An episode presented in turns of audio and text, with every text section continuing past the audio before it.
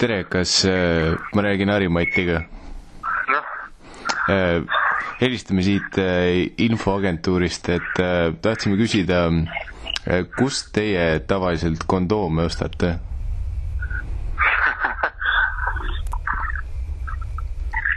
noh.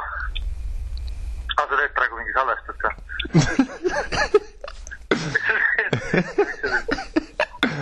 muideks, meil on, meil on äh, väga hea pakkumine teile, meil on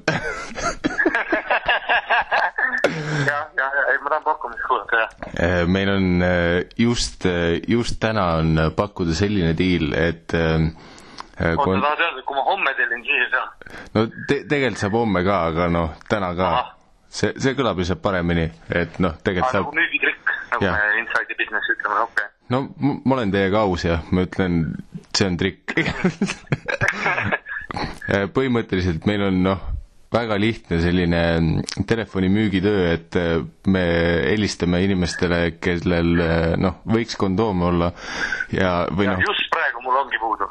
aa, siis äh, ma helistan väga heal ajal, ma tahtsin äh, teile öelda, et ähm, kui te noh, lähiajal, lähipäevil, võib-olla täna, võib-olla homme, võib-olla ülehomme lähete noks.ee, jah, just nimelt, kuhu ma lähen, ütle mulle uuesti palun. noks.ee, täpselt, te te kuulsite õigesti, Jah. Siis äh, noks.ee on äh, väga hea, väga diskreetne veebileht, kus te saate tellida kondoome, nad ei küsi liigselt informatsiooni, lihtsalt pane kondoomid ostukorvi, maksa ära ja need ilmuvad kuskile pakiautomaati või, või sinu lähedale, on ju, noks.ee ja muideks, muideks, muideks, see pole veel kõik. ei, selles mõttes, et kui ma niisama noks.ee lähen ja tellin kondoome, mis kasu mul sellest tegelikult on niisama tavahinnaga tellida? Äh, ja noh, muideks see ongi see, mis ma muideks teile helistasin täpselt sellepärast, et see pole veel kõik, see pole üldsegi mitte kõik veel. tellides noh, praegu või natuke hiljem äh, noks.ee lehelt kondoome, siis saate kasutada muideks sellist äh, koodi nagu tussisööjad. noh, kasutad sooduskoodi, mille sööjad? tussisööjad, noh, ma ma, ma tean, et see kood võib kõlada šokeerivalt, aga noh, see kood on nagu ta on, see on tussisööjad. aga jah, tellid noks.ee-st kondoomid, mis iganes sa tahad, noh, neil on Turexit, neil on muid asju, aga noh, vana hea, oled klassikaline panomees, tahad seda vana head lillat Turex kuradi eliiti, on ju, siis need on seal Toreks kuradi eliit kõlab väga hästi. no need on väga head, lillat värvi, need on noh, sa tead, et noh, need on head. ja tellid kohe sealt, paned ostukorvi, pumm, aastavaru, niigi odav, mõtled, issand jumal, kas see saaks veel odavamaks minna ja saab, sa paned sooduskoodi tussisööjad ja sa saad kakskümmend protsenti alla, kas, kas te kujutate ette?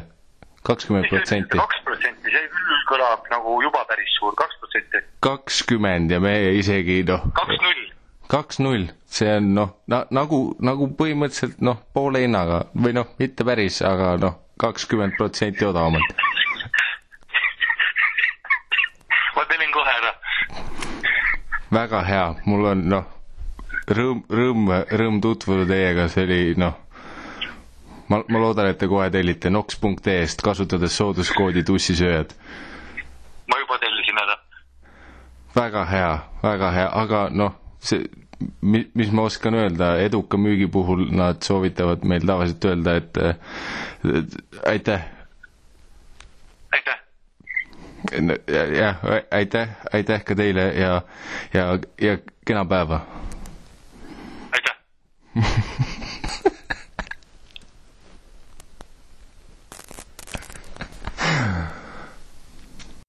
et kuskil Ameerika linnas oli bussijuht, inimesed köhivad bussist taga, filmib ennast, vaata, et mingi, et aa, et jumala eest inimesed, vaata, et te tulete haigena välja, mida te teete, et ma pean siin tööl käima. noh, mina töötan avalikus sektoris, et noh, et palun jääge koju, sest et noh, ma praegu riskin, ma olen lihtsalt bussijuht ja ma riskin oma eluga, noh, kettas on ju. siis neli päeva hiljem ta testis posi-, positiivsena ja siis mingi pool päeva hiljem oli surnud, vaata. noh, bängar artikkel, üli nagu kurb mees ja sihuke noh, tundsid kaasa ja hea klipp oli ja värki. ja siis noh, Fox News replay's juba tehti mingi laul sellest ja mingi see oli crazy noh. ja et Eestil jah, vaata meil see, see veel peab mm. tulema ka. mingisugune hea noh. aga no see on täiesti prügiga need kõik need, tule ma lähen nii noh kettasse sellest, mis, aga mis sa arvad? noh, Sky News on jäänud kõige lojaalsemaks, teevad täpselt sama paska, mida alati vaata, nad ei läinud väga Mhm. lojaalseks noh, see, noh, et nad teevad täpselt mm -hmm. nagu sama uudi- ja nemad ei tee poliitilist, nad ei ütle vaata see on lihtsalt see, et noh, ei, Sky.ee-s ma vaatasin, koroonat ei olegi, mu, lemmik on see, et äh, need äh, kuradi maskis laulja, Sky, no mis iganes Sky.ee või mis nende see Mhm. uudisteportaal on, on ju, noh, mis oli üldse noh, vajalik oli uudisteks üle minna peale selle, et sa raadiokanal oled Jah. aga mulle meeldib, et mingi noh, pooled nende uudised on äh, tuletavad seda vibe'i meelde, vaat siis, kui Anu Saagim oli äkki kunagi Elu24 mingi noh, kes iganes, onju, kuradi noh, pealord. governor, noh. ja, ja, ja, ja, ja, siis oli see täpselt see aeg, kui äh, äh, Anu Saagim oli Elu24 see parun onju, siis äh, Parun olid noh, pooled, julgelt pooled artiklitest oli noh, mida Anu Saagim teinud on, vaata, et Jah. et mingi bravuuritar Anu Saagim, seltskonnatiiva Anu Saagim, jälle nii ei, üks artikkel oli Eesti esibravuuritar Anu Saagim käis Helsingis. ja noh, põhimõtteliselt oli noh, kõik asjad, noh, pooled uudised olid sellest temast lihtsalt. Ja ma olen tähele pannud, et äh, see Sky.ee või no mis iganes, noh, endiselt mul, ma, ma ei tea, mis asjad nad on Jah., teevad suht sarnaselt, vaata, et noh, hommikuti on alati see, et Alari Kivisaar jälle konfliktis.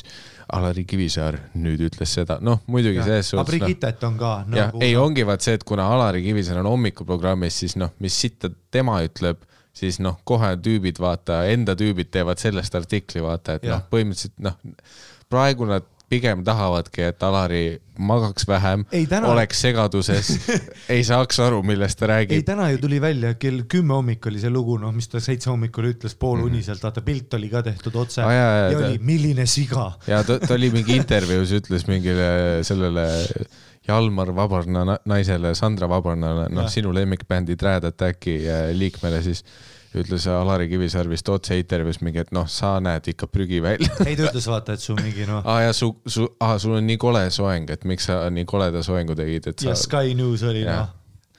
ja siis ta noh, otsa ütles midagi seda ka, et eks noh, koer läheb ikka peremehe nägu või noh, mingit, no Alari oli full tripinud, vaata. Ta ei ole aastaid maganud. Ja noh, ja siis Sky kuradi punkt ee teeb ise vaata ja siis panevad noh, Facebooki share ivad seda siis see, kes Facebooki share ib, paneb veel noh, kolmanda pealkirja sinna otsa onju. ei just see, et kuulsid, mis ütles, Alari, saada putsi ka, kuulsid? ja, aga no ongi vaata, Alari paneb hommikusaates mingit äh, villast onju ja siis noh, lõunases või mis see õhtune segment, kus Brigitte on, siis noh, tema paneb noh, off pluss siis ta on maskis lauljas, Ja- ehk siis sealt saab noh, oi mis aga pikk no ongi noh no,, nagu nende enda see kuradi kanal noh, loodab, et noh, nii Alari kui Brigitte läheks off the rails, ütleks mingeid putsis asju. Ei, ja aga siis nad ma- teevad uudise ja tead, mis klikid tulevad. Ei, ma pean ütlema, et see on noh, sa oled loyal to the brand, noh, see on umbes nagu noh, kui kes see tüüp oli, kes äh, Brigittega koos on? Ron, ei, mitte ei, ma mõtlen see, kes äh, raadios oli. Andi Raig, DJ Andi Raig, ta on seal kaheksateist aastat olnud. kui tihti sa näed artiklit, et noh, Andi Raig ütles midagi putsis, tead miks ei, sest ta ütleb liiklust lihtsalt, vaata. aga see ongi mu lemmik, sest hommikuprogrammis on ka ju on Alari Kivisaar ja mingi kaks tüüpi veel onju, kelle nimesid ma paraku ei tea. Nad on kolmekesi, aga uudistes alati vaata see, et Alari Kivisaar jälle libastusse mm. -hmm. Alari Kivisaar, kelle ta täna putsi ei no ta on see nagu see nagu hipodroomil see winning horse, vaata. sellepärast, et ta on paks või? ei, no hobused ei ole maksnud, neli shredded on hobused ja jokid on väiksed, nii et see oli ainult kompliment sulle, Alari. kutsu mind saatesse uh,. see uh,, aga tahaksid minna hommikuprogrammi või? millal ma ärkvel olen sel ajal? Ma tegelikult ma, mõ- saaks otse minna, ma saaks otse minna, sest praegu ma lähen viie-kuue ajal magama. otse linnast jah? jah, no viie-kuue ajal lähen No magama, võtan nagu otse hommikuks, nii on kindlam. Ja nii ma olen, noh, tema on üle väsinud, noh, pere ei saa, ma olen noh, kuradi ei, sest need on ka paar korda minu arust Eesti saatirahv olnud, et kui meil on paar korda Comedy Estoniast keegi mingi hommikuasjades käinud, just vaat mingi Terevisioonid ka, vaat see algab mingi noh, kell No- viis või kuus hommikul onju no ma ju käisin ja, ja ma olin šokis, noh, ma ei teadnud, kus Mhm. ma olen seal, noh, ma olin unenäos, vaata, kuna ma olin täiesti. se- sest ongi ju see, et noh, koomikutena on ju show'd, noh, sa sa saad kell üksteist koju liikuma hakata, enamus meist on kell kaksteist kodus on ju, Ei siis no- sa veits timmid on ju. et äh, ei no mul oli ju see, et Tartus oli show, siis sain kõned. Televisioon on ju, noh, Piret Järvis hook me up again my, my girl on ju, on ju. Hookis, et ütles, et davai, et saad, sest meil oli vaja promoda paar show'd, aga mul oli Tartus, show lõppes. Kell neli pidi start olema, vaata. Noh, Merilin Paart viskas mind ära, vaata too hetk töötas äh, Comedy Estonias on ju, see episood läheb jälle name drop'i pärast maha. ta viskas ja, ja jälle kohtusse. keegi tahab lõuga seda anda mulle noh. kusjuures sa pead päriselt lõpetama nimede ütlemise võib-olla. aa ei kindlalt jaa, ei aga praegu on noh, legit neli tüüpi, kes on lubanud, et kohe, kui nad mind näevad, olgu see Selver või Circle K, nad on site tulevad mulle kallale, nagu ma pean üle õla vaatama, nagu noh, ma ei tea, ja ma teen väikselt, noh, ma ei tea. sa ei ole isegi Alari Kivisaarega võrreldav. no ma olen underground nagu noh et vaata mind, noh, kuigi mainstream'is ma kindlasti saan ka varsti mingi noh, küll ma mingi hitti saan, nagu Dan ütleb, mul on pean varastama või midagi, vaata siis ma olen noh no tal on graafikud olemas, nii et noh, mm -hmm. jooned liiguvad ülesmäge. ma ei mäleta, mis ma rääkisin. sellest sa saad lõuga varsti aa ei, aga ennem seda. äh,. kurat, mul kadus mõte ära, no mul oli jälle mingi pask mõte, no mingi mõttetu pask oli pooleli ja siis mul läks meelest ära. ei, ma olen kõva vend. isegi Mingi raadio- oli ma, ma olin ka nii kaasas sinuga, et isegi mul läks meelest ära, millest me rääkisime. Ma olin ahah, ahah ja siis nagu ahah. see on mu lemmikasi, kui kumbki meist küsib üksteiselt, et kuhu ma jäin, siis sa juba näed, vaata, vaata üksteisele peale otsa, et naa fam, siit ei tule sittagi. ma ei mäleta, kust me alustasime. ma ei tea, mis see ongi. see no raadio oli ju. mm, -hmm. mul pole aimu, kuidas see siia jõudis. raadio oli nii, Alari on ju mm, -hmm. mm. -hmm. Andi. Raig, name dropping on ju. Name dropping ja, aa jah, sa ütlesid Merilin Paart. aa, aa, Viisu Televisiooni Õigus. hommikul kell neli. vittu tuli meelde. Tartust oli start kell. neli hommikul. jah, et sinna minna ja siis kohe tagasi sõita ja veel üks show teha Tartus mm Mhm. -hmm. ja noh, see oli ikka nightmare minu jaoks. noh, ma see oli nagu unenägu, vaata, ma magasin autos, ärka üles, teed selle ära, magad tagasi. pluss noh, tagantjärgi tõenäoliselt mingi tee make a dent.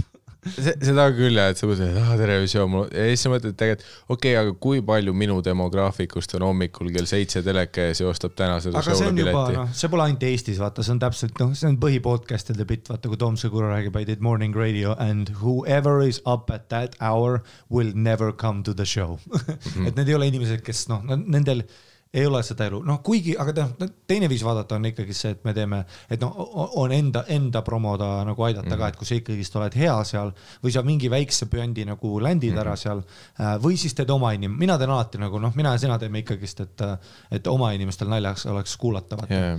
et, et noh, samamoodi ka noh, kui see Sky.ee või mida iganes, neil on legit mingi üle, ma ei tea, mis on, neil on mingi sa, sadu tuhandeid likee, no mis Eestis on nagu Mhm. ikkagist väga suur reach on ju, aga isegi kui nad tegid need, neid nagu kui ma käisin seal nende Viie Miinuste tüüpide saates, nad tegid nagu piletite giveaway ka, siis nagu mu esialgne mõte oli nagu niikuinii noh, tehke ei, muidugi giveaway, kedagi ei koti no..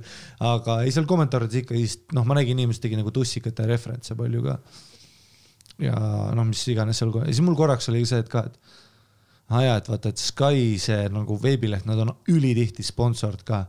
Nad on alati ju ees, noh, ükskõik mille, mis asju nad teevad, onju siis mul oli nagu, et okei okay,, et noh, sellel on nii positiivsed kui negatiivsed, et noh, ma ei, ma ei taha olla nagu see tüüp ka, kes kuskil noh, saadab kõik vittu, vaata.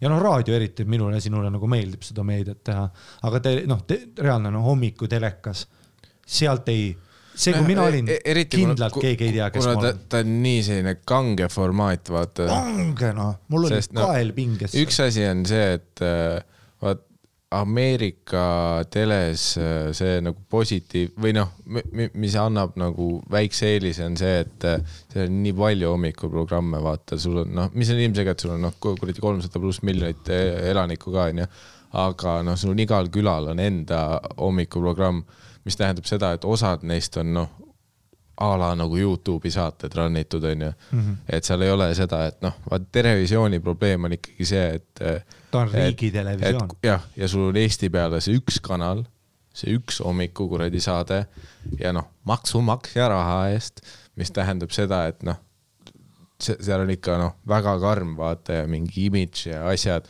mis ongi see, et äh, paratamatult, kui mingi meiesuguseid tüüpe sinna kutsutakse, noh, meie ei saa vabaks lasta seal ja noh, ma saan aru, teie ei tohi ka meid vabaks lasta, sest noh, teil on ka juhised, onju. ei mulle ju, kui mina olin seal, siis kaameramehe taga, vaata see produtsent, tal oli püss käes, ta sihtis terve aeg mu pead, noh. ta ütles, et kui sa midagi lolli ütled, ma lasen su maha, noh. see oli mu lemmik tookord, kui sa seal ammusel ajal Terevisioonis käisid, et seal oligi see, et äh, et räägi siis, et noh, teie podcast on ka populaarsust kogumas, aga ei, ära nime ütle. ei, ta oli niimoodi, et just vaata, vaata, vaata telekas ongi nii kange, et vaata, see on see suur kaamera, vaata on mingi üliarhailised kaamerad ka. Need on selle mingisuguse koka poole, vaata, see on otsesaade ka onju või, või semi-otse või ma ei tea, mida iganes, oli vist otse onju. Televisioon on vist otse ja, ja no mis on äge lihtsam ka. vaata, ei pea montima. ei pea montima, pluss tegelikult on noh äge ka, aga siis noh, Piret on ka vaata selles mõttes, et ma tund proovisin nagu chill olla, aga nad ikka ütlevad sulle nii, sada kakskümmend sekundit on aega, vaata ära kauem vasta. ehk siis sa oled oma peas, no jaa, aga ma ei tea küsimust ka, nii et mida, mida jaa. infot see tähendab. ma, ma, ma ei tea vastust ette ju. Ja, ma ei tea ongi- küsimust, ma ei tea vastust. taimer ongi ja siis on see, kaamera tuleb teie poole ja ja siis just enne kui kaamera tuleb, vaata Piret on sada kakskümmend sekundit, ära siis liiga pikalt ütle, et ära üldse mulle ja, ja vaata, ta on ise ka närvis, ehk siis ta vaatab sinust läbi, vaata kaameral sina ei näe, et, et, et no näiteks see vaata, vaata see raamat War for late night on ju, siis seal ülihästi kirjeldas üks tüüp, et Jay Leno saates kunagi käimine oli kõige suurem horror, sest see on nii, ta oli nii, vaata, Jay Leno on nagu kõik välja kirjutanud, mis saates toimub ja seal on ülisuured sponsorrahad taga ehk siis kõik reklaamid peavad sekundi täpsusega olema, ehk siis intervjuu, see on kõik välja transcribe itud, onju mm. -hmm. aga samas ta ikkagist rihvib küsimusi nagu noh, ta küsib sul lihtsalt võimalikult kiiresti. sa oled lihtsalt Halle Berry, ta ei taha teada, mida, mida lihtsalt tee see asi ära, et inimesed vaatavad saadet, davai. siis kõik rääkisid, et tema intervjuu saates käija oli hästi hull, et sa vaatad talle otsa ja ta ei vaatagi sulle otsa. sa nagu näed, et ta vaatab sinust noh, täiesti läbi, vaata, sest et tema oma peas lihtsalt mõtleb taimerile järgmisele küsimusele ja vaata, ja kui sa seal oled, siis sa saad aru, et aa, telekas ju seda ei näe. telekas näeb, et, et noh, me ikkagist räägime niisama mm. -hmm. ja siis see oli mu esimene nagu see, mäletan kohe, kui ma Piretile otsa vaatan, kui ta pani selle game face'i peale ja see teine tüüp ka vaata, panid oma nagu game face'i peale, siis ma kohe, et oh shit, nüüd läheb mingi üliintens, vaata. sest ta ei vaata sulle otsagi, ta on lihtsalt, ta on valmis shoot ima mingit küsimust ja siis ta on niimoodi, et sada kakskümmend sekundit, ah by the way, ära tussisööd, ütle esimene küsimus, vaata, teil on see podcast ka, räägi sellest poolest, siis me oleme nelikümmend kaheksa, nelikümmend seitse, nelikümmend kuus kaamera ees, noh, taga teeb seda kuradi noh, Escobari seda puta, et sa oled surnud, onju. noh, mingi full count onju ja kohe, kui ma hakkasin vastama, siis ma mäletan taga, produtsent nagu noogutas Piretile ka. Ja ma nägin Piret nagu teeb seda sügavat noogutust klaasistub pilguga. Ja mul on peas mingi, ma just alustasin seda teksti ja ma üritan cut ida, vaata. siis ma lihtsalt ütlen mingi lause, vaata, ei me pot- noh, kunagi tegelikult Miikaliga me kohtusime. Ja nüüd seda noh, saab Youtube'is kuulata, iTunes asjad, aitäh. noh, see on don't make sense lause, vaata ja siis ongi järsku see on läbi ja no ma olen poolunes, istun jälle autosse, midagi ei tea mm. -hmm. ja mul oli täpselt see, et mul noh, natuke tunnen ennast halvasti, sest et näe, mulle meeldib ikkagist natukene ka sa tahad ikkagist hästi teha ja ma tahan ikkagist, et ja noh, mulle meeldib ju televisioon, mulle meeldib vaadata, see oli äge, on ju, see on äge kogemus alati teha, raadios käimine on äge kogemus, on ju äh,. nagu, et sa koged seda ja sa tahad ikkagi seda nagu hästi ka teha, et ähm, et sa tahad ikkagi tunduda nagu, nagu selline inimene, kes oskab seda mängu mängida, vaata. et sa ei taha nagu see tüüp ka olla ja et kui nad ütlevad ära open, sa open'id sellega, saad kõiki vittu. ei, sa oled äge tüüp, aga sa ei. ja, ja türa ma sain toi-, au Piret, au Piret, kunagi mul oli üks ajakiri, mida ma keppisin, et see kulus ära sinu suukohad, jee, jee, türa tussid, siis ei no kunagi oli mul üks noh, siis kui ta oli neljane, see oli teised ajad mm, -hmm. no olin noorpoiss ka ja noh, ta oli lihtsalt ilus noh, ajalehetükk minu jaoks. ma ei olnud nagu, et oo oh, vau, see on Piret Järvist, ta oli lihtsalt üks käntsakas liha, kelle vastu ma nagu hõõrusin ja siis ma ja siis ja siis noh, ei lihtsalt vaata, et see ei olnud isiklik noh, ja siis. ei, see oli nice save praegu. ja siis, ja siis noh, Lapimaal oli ka, et mul sugulasel oli ka, oli ka. oli ka oma Piret Järvis oh, tal oli hea mingi, aga ta, mu sugulane oli natuke häkk tüüp, vaata, ta võttis mingi Britney Spearsi või midagi, vaata Aa. mille, ja siis ta pani, selle Vanilla Ninja jäätise paberi, aga et sa teed ainult otsast lahti, vaata, et see Ahah. muutub nagu kondoomiks ja siis musta markeriga teed teiste näod üle. aa, no nii ma ei teinud. ei, see oli Meelis Lapimaal. ei, ta tegi noh, ta võttis no, mis minu jaoks oli see, et see on noh, suht odav Britney Spears, vaata, siis ma vaatasin, aa see mingi lamppihv on päris ilus, vaata. ja siis ma nagu ja siis me tegime nii, et vaata, et me olime nagu voodi peal ja siis noh, mul oli mingi oma mingisugune kõva, mingisugune, kas ma võtsin mingisugune tükiparkett või midagi, et kuhu oma munni suruda, vaata, sest muidu sa surud voodist välja seda ja sinna tükiparketi ette ma panin siis selle mis veebilehe mõttes, voodist välja? voodist läbi tähendab surud, vaata, mitte välja, sorry. kuidas voodist läbi, kui auguline see voodi on? ei, ei, ei, ma mõtlen vaata, et näiteks kui sa oled aa, sul oli liiga pehme madrats või? no ja, ja tekk on ka ikka pehme, ma ei saa nagu, ma tahan oma munni ju suruda, noh, seda kuskile, noh, suruda. aa, seda küll jah, ma korraks unustasin ära, et sa oled friik. ei, aga oled sa Ei, kunagi siis- voodi peal, noh, hõõrunud, sa ei tunne või no ma ei tea, või su munn on väga tundlik või, et kas sa suudaksid nagu, no igatahes ma tahtsin midagi kõvemat, mina tahtsin. ei no midagi ikka tunned, et mingi resistants on. no ja mul oli Tormeo madras ei ja noh, see madras sai mu munni kujuliseks, vaata. ema, mu madrats on liiga pehme, ma ei saa keppida seda. täpselt. ei, aga no mina tahtsin midagi ja noh, eks padja saab ka võtta nagu, et vaata, surud nagu trifectasse selle Mm, Meelise.. Meelise jah, ma lihtsalt kepin sind. Ei jah, siis ma noh hõõrusin seda tükki seal ja seal oli see, see Piret, noh hiljem, hiljem sain teada, et see oli Piret Tervis. jah ja siis, Terevisioonis tuli välja, said oh,, see on see ajakiri, keda ma keppisin. ja, ja siis sealt tint kulus nii rätsilt ära, et tema suu ümbert tuli, läks lihtsalt valgeks, vaata. okei, okei, okei. see episood sai läbi nüüd. ei lihtsalt see noh, täpselt nagu seal, ma mäletan, kui. nüüd sõidab Piret Järvis ka sulle lõuga järgmisena. nojah On point noh aga no ma ei teadnud, et see tema on, see ei olnud noh, mingi, ma olin seitse onju. mm. ma. lihtsalt tegin asju, see on kom- pigem kompliment. kui me nüüd mõtleme, see on tegelikult päris hea kompliment, vaata. klassikaline meeste asi, vaata.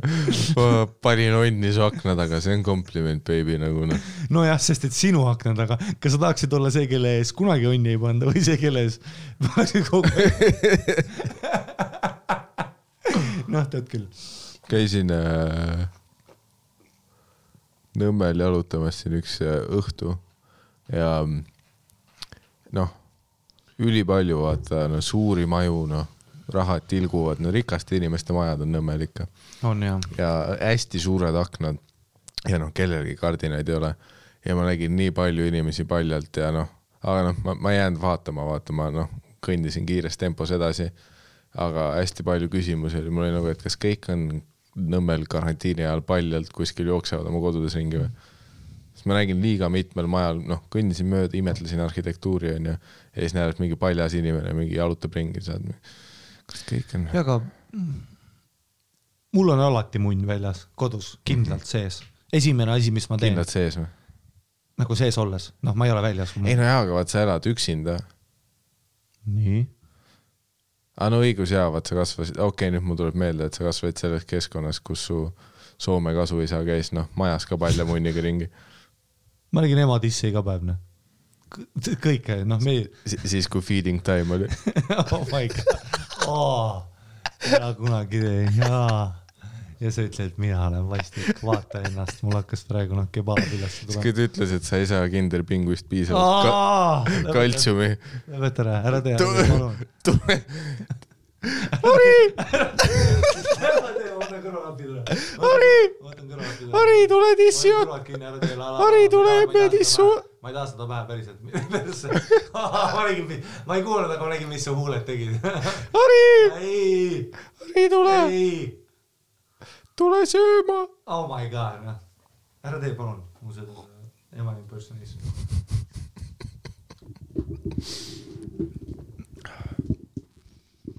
aga noh, järjekordne mm, point, ma arvan, miks äh, ähm, telekal on ja noh, just nagu vanadel teleformaatidel raske konkureerida mm, nii-öelda kõigega, mida sa noh, internetis või uues meedias kätte saad, onju.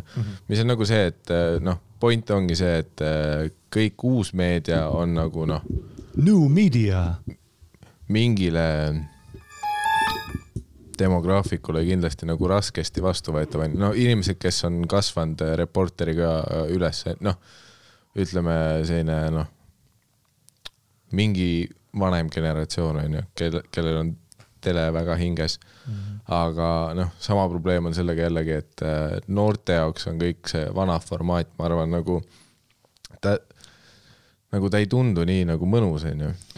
jah, täpselt. Äh, ja noh, see ongi, et onju, kui sa käid kuskil podcast'is mingi Youtube'i asjas onju, onju, noh, esiteks podcast'ide puhul on see, et kõik on nagu tundub nagu filtreerimata aus, onju, inimene saab oma küsimusele kuradi vastuse anda algusest lõpuni, onju, mingi taimer ei käi nurgas uh. Mhm. -huh. ja, ja no, no see on teist... kõik sellest vaata ka, et meie nagu või noh, see formaat, vaata see on raha teenimiseks ka televisioon ikkagi mm, -hmm. kuna ta on generatsioonist, kindlasti podcast indus liigub ka sinna, kui me hakkame nagu liikuma, vaata kui rahad tulevad alla, siis see nagu noh seda juba podcast'ide näol, ma tean juba paari, mis on veits heavy juba rekla reklaamidega no isegi Your Mom's House, veits heavy, vahest lendab sisse noh, nagu ebameeldivast kohast, vaata, lendab nagu reklaam siis sisse.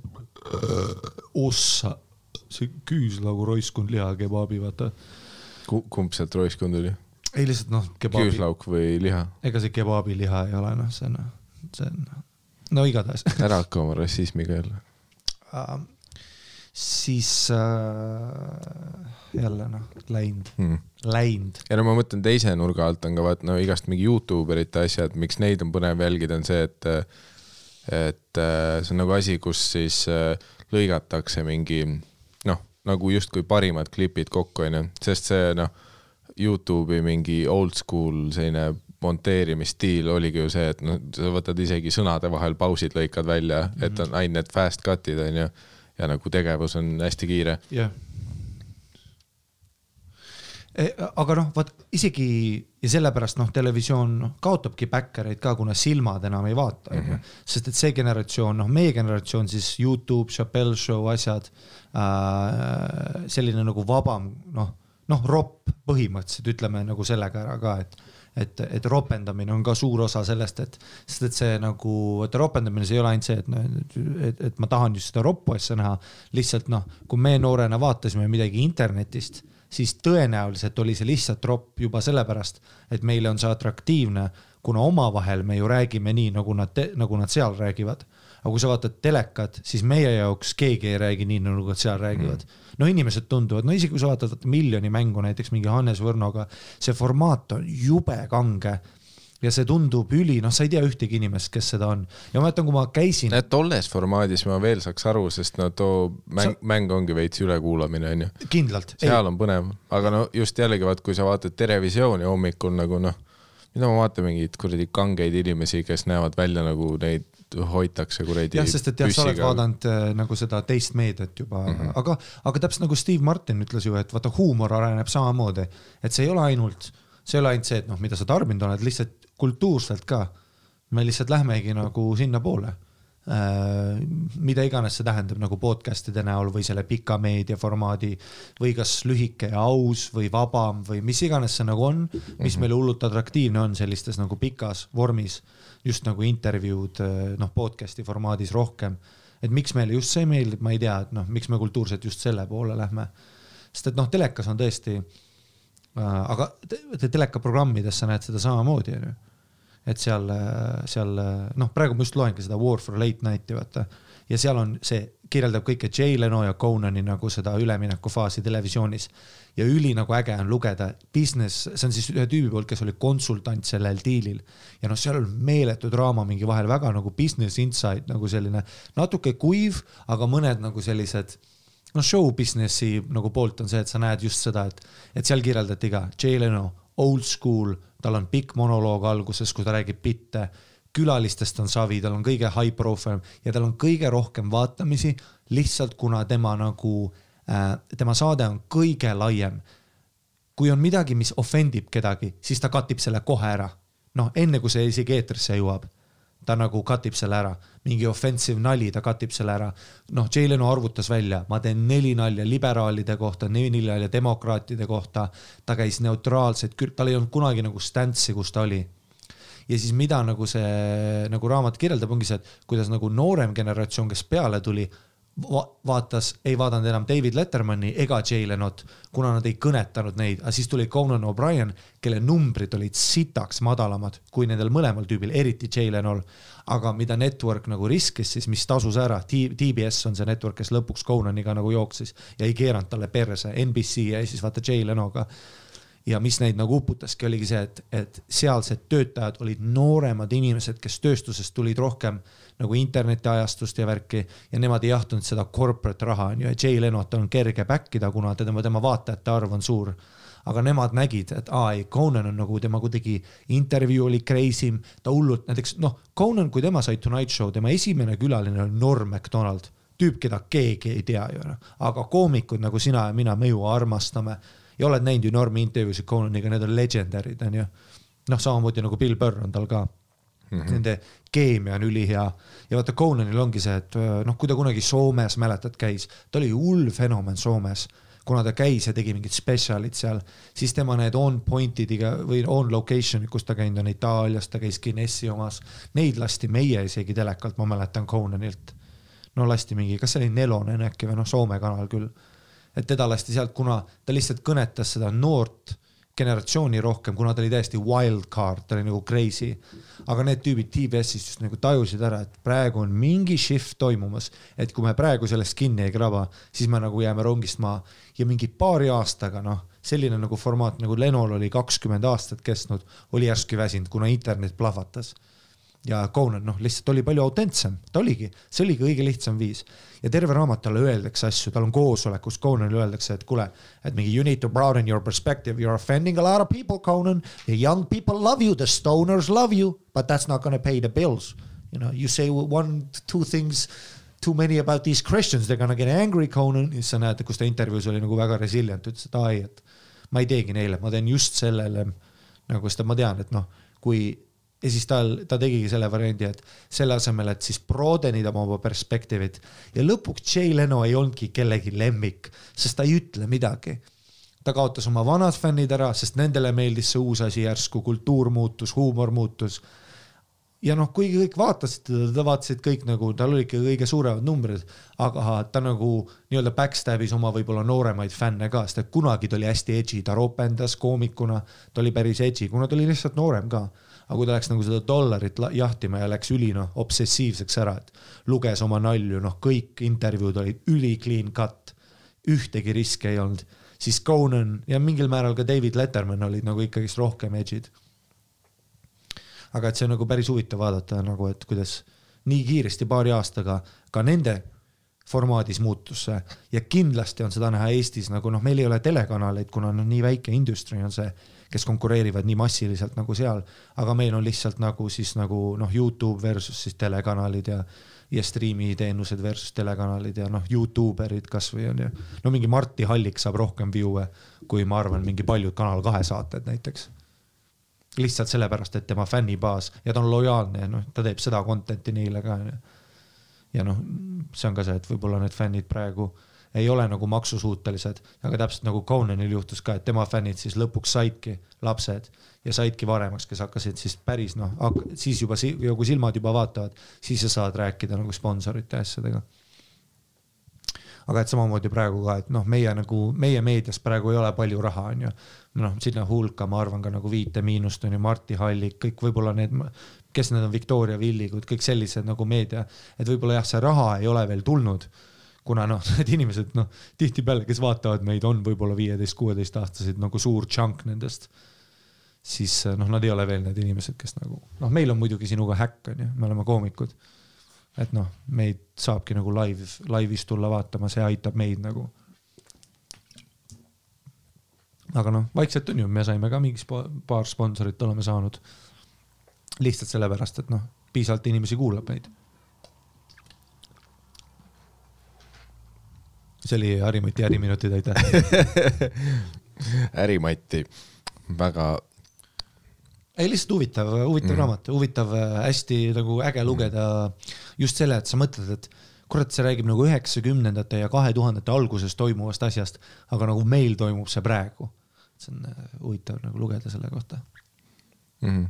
muidugi see Ameerika late night saadete kultuur on üldse nagu väga huvitav ja mm -hmm. ülipika ajalooga onju mm. -hmm. just Conanis ka, et ta läks ju Youtube'i ka, kuna tal on klipid ja värki mm -hmm. kõik see ja ta just sobis sinna sest nagu Jay Leno tundus nii kohatu mm -hmm. nagu lihtsalt klipina vaata, sest ta ei ole autentne kuidagi. et äh, see jah, huvitav jah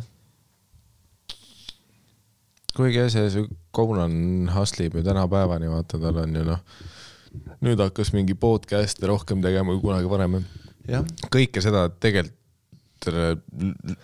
vana late night show kõrvalt ikkagi, vaata mm, -hmm. ta, mhm. ta ei ole nagu toda nagu noh, too käib ikka edasi. või noh, on ta, on ta praegu või? minu arust ei ole. ei, koroona ajal nad teevad mingi Conan at ah, home mingeid episoode.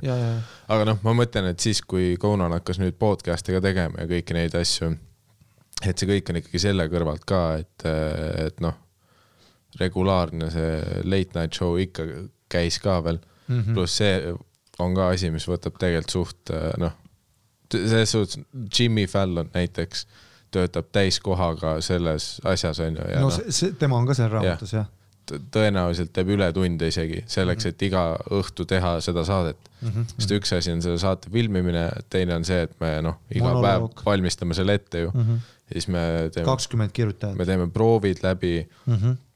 Ja noh. viis korda nädalas mm. -hmm. ja no iga päev vaata, sa, teed, sa teed selle ühe saate ära ja järgmine hommik on noh. kakskümmend aastat, Johnny Carson tegi seda mingi kolmkümmend aastat mm. -hmm noh, hiljem raamatus saad teada ka, et ta oli piece of shit, vaata ei rääkinud oma lastega, aga no kuidas sa saad rääkida, kui mul on kuradi viisteist minti bitte vaja iga päev seitsme miljonile inimesele, vaata. noh, muidugi ma ei, noh, Jay Leno ka psühhopaat noh, ka Conan on nagu see, et noh, ta tundub küll tasa, ta tundub kõige tasakaalukam nendest seal raamatus, noh, Jimmy Fallon pidi ka olema ka täiesti lihtsalt noh, sihuke people pleaser, vaata, et noh, tööeetika mm -hmm. noh, kaheteisttunnised päevad. sa kirjutad monoloogi, sa kirjutad noh, sponsoreid peab mäletama, sa käid pitch meeting utel, uusi kirjutajaid palkama, noh, igast asju mm -hmm. tegema, pluss pere no.. pluss see on äh nüüd äh, praeguse formaadi juures on isegi need ette filmitud sketšid, siis sul on see live osa õhtul onju. et noh, tegelikult isegi kui sul on see suur tiim taga, siis noh, sina pead ka ikkagi seal olema. ja, ja sina sest, noh, vastutad no, kõige eest. sest see tiim ikkagi kirjutab sulle ju mm -hmm. ja noh, sind filmitakse, et noh mm -hmm., sina oled osa ikkagi kõigest sellest protsessist, sa ei saa kuskil mujal olla ja õhtul yeah. lihtsalt kohale ilmuda. aga mis on äh, jah, tegelikult huvitav, et äh, tegelikult on ju Eesti tele on ka üritanud seda late night formaati noh, läbi aastate ja noh, minu arust mitte kunagi edukalt. mitte kunagi edukalt no.. mis, mis, mis on ka arusaadav, on ju, sest äh, kõige no, lähem, sul on nii väike turg, on ju. kõige lähem oli kolmeraudne, lihtsalt nagu headuse mõttes mm. -hmm. et see oli ainus, mis sai nagu seda klauti, kus oli nagu, et aa, seal on nagu noh, sest vaata, Mihkel Raud on nagu Läänemeedia fänn. sa käisid kolmeraudses kasseti tegemas? ja ikka ja, jube ah,, jube oli uh,, horrible. ei, ma mõtlesin, et kas sina olid ka seal nagu noh. jaa ma... Äh, intervjuu läks väga hästi, väga lõbus oli, aga, aga aga ikkagist jah, tal oli vaata live publik, äh, see oli mingi ägedas kohas ja see oli näha, et Mihkel vaatab nagu lääne meediat, et lühikesed tabavad küsimused, live formaat on ju, et sa ei saaks nagu, et, et ta ikkagist äh, ja pluss ta oli perso-, nagu ta oli nagu iseloom ka. ja nagu inimesed austasid tema nagu arvamust, kuna ta on veits vanem, et see on ka nagu selline väga late night ilik otsus, et kui sa vaatad noori inimesi nagu tegemas midagi, noh nagu noh, kui mina, sina noh, üritaks teha sellist nagu kitsamat formaati, kus me nagu oleme tõsised, vaata päris intervjuusid ja asju. noh, keegi ei võta mm., kujutate Varro Vooglaid ja me, meie intervjuu, me oleme kuradi selle paberiga käes, noh. aga ma nägin Taavi Libet üks päev kohvikus, ta ei saanud sittagi aru, kust tellida, kust saada. vaatas oma kuradi imelike kulmudega ringi, vaatas korraks mulle otsa, läks minema no.. veel üks inimene sinna listi, kes sinna peale On seda, peale seda episoodi Selveris lööb maha lihtsalt. Selveris, Macis või Circle K-s, on site, full fight ei, see on väga naljakas, et kui palju inimesi ja tõesti nagu soluvad selle peale, et ma teen nalja, aga noh, pole hullu. ja Kanal kaks minu arust üritas viimati äkki sellega, et nad võtsid Teet Margna ja Kristjan Jõekalda onju. no see õhtu oli ka ju põhimõtteliselt mm. -hmm. aga ta oli seal oli mingi asi sellega, et see stuudio nägi nagu veider välja. no publikut ei ole, aga mis on esimene asi. ei, tule Kanal kahe asjal oli mingi stuudio see publik. Teet ja see või? Ah, seda ma ei vaadanudki, Tiit ja Tuut. aga seal oli, ma ei tea, no tundus, et see noh, ma, ma ei tea jälle, kust see publik on, onju. et see on ka vaata, et noh, miks Conanis sa kuuled publiku naeru, on see, et nagu inimesed ju noh, tahavad tulla.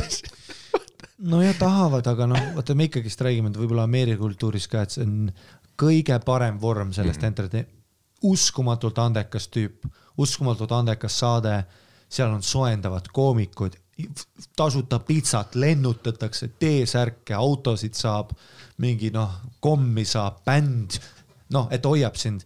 Ja, ja miks see nii kõik on nii intens, vaata late night on see, et nad ongi, ei, sa peadki publikust üle sõitma et nad oleksidki mm -hmm. pöördes, vaata Oprah't, oled näinud või? naised ju tõusevad toolidele, võtavad särki maha, keer-, sest et nad on, seal on olnud stand-up Brody Stevens oli keegi, jess, onju, keegi tegi sooja seal, onju, seal on noh, mingi ei no TV3-s on ka vaata see soojendustüüp, Võta või jäta ka tüüp, kes teeb kümme minti alati publikule setti enne programmi algust ja killis ka, tal olid mingid lühikesed anekdoodid, ta on hästi energiline, ta hästi palju plaksutab käsi. Arlet Palmiste või? võis olla küll, hästi professionaalne, hästi positiivne, hullult pumpis mind, pumpis publikut seal noh. nii palju, kui Sander mulle rääkinud on, siis eh, Eestis on ainult üks eh, telesaadete haipman ja see on Arlet Palmiste. ja ta killis niimoodi, et noh, mina pidin seti tegema too hetk, vaata võta või jäta, see on ju, ja noh, ta killis kõvasti, noh, mul oli raske follow da vaata mm, -hmm. sest et tal oli nii tight set, ta tegi bitti, vaata, kus vetsud on, siin Alaril on koledad hambad, noh, liiga ilusad või mis iganes ta ütles, onju. noh, onju, ta noh, kõike riffis, noh, noh, nii-öelda riffis, tal oli tegelikult ikka tight set aga noh, ta tegi, hirmutas kohe mind ära nagu, aga seda oli nagu äge vaadata. aga noh, rohkem seda oleks vaja, on ju nagu ja publiku mõttes ka veel, veel, veel noh. ei no jaa, aga vaata isegi Eesti osades saadetes minu arust on see, et see publik vahepeal tuuakse mingi kooli ekskursioon või mingi ja, ja noh, sõjaväelasi. hooldekodu ekskursioon, noh, alati mingi noh, veider grupp inimesi, kes on noh, justkui nagu lihtsalt toodud siia. ja sest vaata, nad ei austa live formaati, et muidugi me ei taha tulla, meie saated, meil ei ole superstaar, siin ei ole Conan O'Brieneid. et äh, aga kolmeraudne suutis natuke seda teha mm., kuna köögi, köök töötas, see oli äge, see oli chill, stand-up'iks väga rahv, sest kedagi ei olnud mu ees, kõik olid mu ümber ja ma olin ülikaugel inimestest. Ja ma ei olnud too hetk valmis, ka ise, isegi mitte praegu, sest et noh, ma ei ole hea viie minuti koomik, mul ei ole ju mingit, mitu punchline'i mul eluajal olnud, neli või? Mitu punchline'i mul tegelikult üldse on, noh et äh, see ei tööta päris, noh, ma, ma ja ma ise nagu tegin lihtsalt oma parima, onju, aga, aga ma mäletan, et see oli nagu natuke rahv, aga üldine energia oli äge, sest et see venue oli äge, et ta natuke seal hittis ära selle, et aa, seal oli mingi elekter, mingi särts juba sees, sest et minu episoodil oli ka, seal oli mingi usklik tüüp ja mingi ja mingi aa, antivaktsiin, vot Telegramist mingi pihv oli, vaata. See, kes ei uskunud, et noh, vaktsiin, süstlad pole olemas ja mingi noh, silmad on liiga suured inimestele tal oli mingid hullud teooriad, vaata. ja siis Mihkel, no oma vuntsi vaata mingi, mulle see ei meeldi ja siis noh, väga naljakas oli kohe. hea kokkuvõte. Ähm, aga et, et noh, see, no see ei olegi see, et, et kui me räägime, see ei olegi see, et aa ei, siin on mingi miljon vastust, mida teha, aga lihtsalt noh, nagu ilmselgelt need formaadid, mis proovitud on, noh, midagi jääb alati vajaka. mm. -hmm. kes teab, kas äh, televisiooni annab päästa üldse? jah, noh, teine asi, et las see sureb välja, et saaks midagi paremat tulla, onju. sest noh, programmi mõttes on ikkagist noh mm -hmm., no need otsused, mis seal tehtud on, arvestades, kui palju vaatajaid sa saad, siis nagu sinu noh, tähelepanu nagu noh, ikkagist Eesti Televisioon ikkagi situb su tähelepanu peale nagu, et aa, sa vaatad meie saadet nüüd tund aega, kuna see on ainus asi, mida sa vaatad peale oma kuradi sitta tööpäeva, nüüd sul on õlle käes onju, tšeki seda situme näkku sulle otsa, ava oma suu, kuradi fucking Karl kuskil kodus, noh, kus sa oled Paldiskis peale rasket kivide, kivide tõstmist. käed on piimhapet täis, aga noh, töö on töö ja kaks last on all, noh. naine tööb sulle kuradi noh, õlle, sa paned talle jalaga veits onju. ja siis istud maha ja lihtsalt noh, paned teleka tööle ja siin õhtu on ja Robert Rool, kuradi jälle kümnes tüüp, kes tahab mulle lõuga anda. ta on suht suur ka, mul läks temaga probleemiks. Robert Rool noh, kummardab su kohale ja situb otse sulle suure loogi suhu nagu see on, mida televisioon teeb sinuga natuke. aa, sa vaatad meid nüüd, tšeki seda. selles, selles episoodis on rohkem name drop'e kui kunagi varem ma tean ja ma olen nii kettas., pane Mart Sandri kohta ka midagi juba. ei, aga no Rob-, no temaga läheks mul ka raskeks, suured käed, vest seljas. judo, judo teha ei saa, tal on ülikitsad T-särgid. no Roberti ja Mardi ma peaks nagu ära väsitama natuke, keha töötama, siis viin maha ja domineerin, noh. aga noh, ma, Ma ma peaks- olen Mardiga variant, et tema viib suu maha ja no Mardiga, no Mardiga, Mardiga on see probleem, et isegi kui sa tema maha viid, ta ainult naeratab sulle veel suuremalt otsa, et noh, et, et pluss noh, Mart on täpselt see vend, annad talle overhand'i ja siis ta veenab sind ära ja lõpuks oled tema keldris, jood temaga veini, mingi need, kus käed on nagu vaata see ka, kamin käed on risti. kaminas äh, tuli praksub äh, ja full nude ka. sa paljas kettides, jood veini, mõtled. ta joonistab mind. Ja joonistab mu keha. Joonistab, filmib, ja, ja, ja, ja, teeb raamatut ka sinust samal ajal. ja täiesti putsis. tuled välja, veits kange on olla, aga tead, mis minust on nüüd raamat, mul on mingi õlimaal endast onju, üliilus ka pluss noh, ma olen mingi sarja kolmas hooaeg nüüd. ja täpselt, ma olen kolmas hooaeg. seega, kas ma tegelikult kaotasin? jah, täpselt jah. Keda me veel name drop ida saame? temaga on nagu see, vaata kui Michael Jacksoni vaata ohvrid olid, vaata no jaa, sa olid Neverlandis, vaata, mis sa ootasid, temaga on sama, vaata, et sa oled Mart Sandri keldris, tere, sul oli best time ever ja sa jõid kuradi üliharuldast veini. õlimaali tegid ja värki. tegi sulle mingi kruusi, vaata koos niimoodi, et hoiab sinust, vaata tead see, kus teate nagu pärdikud koos ja siis, mis see on see throwing clay, vaata. savipottides. savi ja, ja teete savipotti. aga see on lihtsalt üks suur savist riist. jah, jah, ja ta on täpselt jah, su selja taga hoiab sind nagu ja. oma rinna vahel, vaata. ja see ei ole savi, see on noh, tema riist taga savine. ja sa tunned ennast üli secure, noh. üli safe on olla. soojemalt kui kunagi varem. vittu, kui soe on. ja sa ütled asju nagu, vau, ma ei teadnudki, et sa soome keelt oskad. Mis nimed meil veel täna ütlevad? Toomas Hendrik Ilves, ütleme selle tüübi kohta ka midagi. oota, mõtle. no ma ei tea, ma hiljem mõtlen mingi asja välja. ja ei ole temaga ammu hänginud Toomasega, noh, ma arvan, noh, mm.. palju, noh, kaks jääbi ja üks low kick, noh. lendab lipsuga minema Oh my god, jah. mm.. no ja rohkem nimesid ei olegi välja tuua, noh. Mhm. Ülejäänud on kõik mõttetud. kui su nime ei öeldud täna, siis see on sinu probleem. tee midagi. kas sa üldse oled keegi? jah, tee midagi. jaa, tee midagi, jah. seda küll ma olen vist täna neid, ma ei tea, ma just täna ütlesin. nii palju nimesid, kas ma peaks hakkama bliipima, ma ei tea. Kuhu me noh, me ei jõuaks, nii palju töötunde aga see on kõik niikuinii välja mõeldud, noh. seda küll, no enamus need nimed ei ole päris isegi. ja, ja, kes on? kas Piret Järvis oli üldse Vanillanisus? aga jaa, ei, ei, ei, ei, ei, Tim, Tim, Tim. see kurat sünööpab ringi nööp. mm.. Ah, ma tahtsin midagi sulle veel rääkida, aga mul läks täitsa meelest ära, tead. täna on noh, neli nelikümmend ju noh. neli, nelikümmend jah. see oli äh, eelmine aasta äh, neli, kaks null, ma olin Cypress Hilli kontserdil seal selle äh, Andrew Backeri ja ta naisega onju. ja me promosime tema ruumi, mis oli sama õhtu toimuv äh, Jokes and Tokes onju. noh, Savu ruumis Comedy Night. Panime pusad peale, läksime sinna kontserdile ja see oli esimene hetk, kui ma sain aru, et aa, et et vaata noh, sest ma, ma olin nagu exposed sinna nagu, et noh, need noh, mingi Joe Roganis vaata Savu on mingi jaa, see on, makes you reach your brain potential. I just feel so good working out ja siis mingi Joe ei tea, see on nagu, listen Joe Rogan, if I m not high, I m killing somebody. on ju noh, ülipositiivne, et Savu on äge ja Savu on kultuur ja Savu on stand-up siis me läksime sinna kontserdile ja sa näed inimesi, noh, kes tegelikult savu suitsetavad kollaste hammastega, noh, kõigil oli täpselt sama pusa, mis Sandril no. Sorry, Sandr, ma tahtsin teda ka teinud, sorry, sorry, sorry, jaa, ma troppisin. viies episood järjest. Sander õigus on ka mingi on-site, täna ma hakkan fight ima seda. hakkab maal liftima suvel selleks, et murda sind kunagi.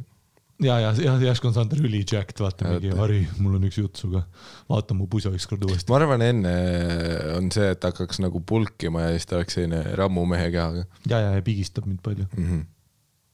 nagu Popoviks. samas ma ei tea, samas ma ei tea, Sandri keha vaadates ta, ma läheks pigem selle jooga suunas ja mingi jujitsu, vaata, tal on üli gängli leeks ja mingi üli, vaata. vaata noh, vaata nagu, mida sa mõtled? nagu noh, ta on siuke jooga bänd, vaata väike õlleka sees, ülipainduv, vaata mingi noh, puusad. no on on väike, painduv. mille põhjal sa ütled, et painduv on? ausalt öeldes mitte millegi põhjal. ma olen null. ei, selles aga ma suhtes lihtsalt vaatasin ta keha mi,, mina isiklikult, ma, ma ei väida, et Sander ei ole painduv, aga ma noh. ei, ma kujutaks teda ette tegemas seda, vaata mingi päikesehommikut või mis see on, vaata see, kus sa surud, vaata. see teretav koer jah? ja, ja, ja see ausa, vot see mm. -hmm. ja siis no kujutaks teda nagu ette rohkem selles ja, ja need tüübid on ka probleem, vaata, kui sa ta maha viid, sest ta käsi ei murdu, vaata ja mingi noh, kõik on ülipainduv, vaata ja mingi. paindub ümber sinu, sinu sisse kuidagi, täpselt ja kuidagi on mu selja taga onju. voolab ja, ja täpselt ja, ja ma väsin lõpuks ära ja värki noh. Okei okay,, käisid neli, kaks, null eelmine aasta Vancouveris Cypress Hilli siis me kontsert. panime need pusad ka, kus on siis selja peal on jokes and tokes on ju every mingi Sunday uh,. Is a Monday. at every Sunday is a Monday uh.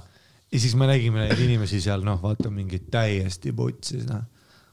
noh, terve kontsert oli noh, vaata, see on see, et no kohe kui legaliseerimine tuli, siis nad olid nagu, et noh, siis tulevad need inimesed välja, vaata, kes noh, kindlalt ei tohi, kõik nagu kõik inimesed, kes on ülipro legaliseerimine, on need, kes kindlalt ei tohiks nagu üldse savu teha, kelle elu on noh, seal olid vennad mingi full noh, meth välimustega vennad, kes teevad ka savu mm. -hmm. ja siis sa saad aru, et okei okay,, okei okay,, võib-olla legaliseerimine on bad move, vaata, sest kõik need töövennad olid seal lihtsalt. ja siis me võtsime vaikselt pusad ära, kuna seal oli nii palju neid tüüpe, kellel oli täpselt sama idee, vaata mingid täiesti noh, hammasteta tüübid, vaata jagavad joonasid ja mingi come check out my business. Sest et noh, legaliseerimine tuli mm. -hmm. ja neid, kui palju neid ähm, mütse oli, vaat need äh, Bob Marley mütsid, oh my god, ja, ja. vaat need kotis mütsid, vaat mille eesmärk on vist see, et võimalikult palju rastapatse sinna alla mahuks või? jah, jah, jah, aga noh, kui sul ei ole neid, siis see on lihtsalt kottis müts. jah, siis oli see kott peas. ja, sest et selle kotti mütsi võib-olla point ongi see, et sa oled, vau, see on kottmüts. Ja siis ta võtab ära ja sa näed juuksed, sa oled mingi oh my god. aga palju rastapatse oli? no valgete inimeste rastapatse, ja just, ja need koledad, vaata see, kus see ei ole rastapats, see on lihtsalt jäänud pats, vaata see, kus sa lihtsalt, vaata, vaata, vaata, vaata, kus, tead, kus sa, see ei ole sellepärast, et noh, Rastafari on, vaid see on see, et sa ei pese lihtsalt ja lihtsalt mullid nad kokku. Ja noh, see kõik see noh, kuigi jällegi sest et see on ülipalju tööd, rastapatside hooldamine. huvitav asi, mida praeguseks mõelda, ongi see, et aastaks kaks tuhat kakskümmend statistiliselt noh, Eesti tänavapildis on rastapatsid ikka vähemaks jäänud. ma pole näinud. sest ma mäletan, noh, siis kui mina olin kuusteist veel, kui ma käisin keskkoolis, siis ma mäletan, oli ikka noh, pigem see, et noh, igas klassis oli üks vend, vaat, kes oli, Oli, oli jah. nagu see, et noh, isegi Chalice'il olid rastapatsid kunagi vist, ma ei tea, sorry noh, ma ei tea, nüüd hakkasin mina name drop ima inimesi. Chalice ütleb sulle järgmine kord, kui ma sind Neste parklas näen, on site, kirjutan laulu Full ja mõrvan su. full fight, aga mõtle mina, sina, minu inimene ja siis minu arust kahe tuhandendate alguses oli Eestis hästi palju, et noh, sellised kotis riided, vaat räpp hakkas jõudma siia, hakati tegema eestikeelset räppi ja siis olid need valge tüübi rastapatsid, onju.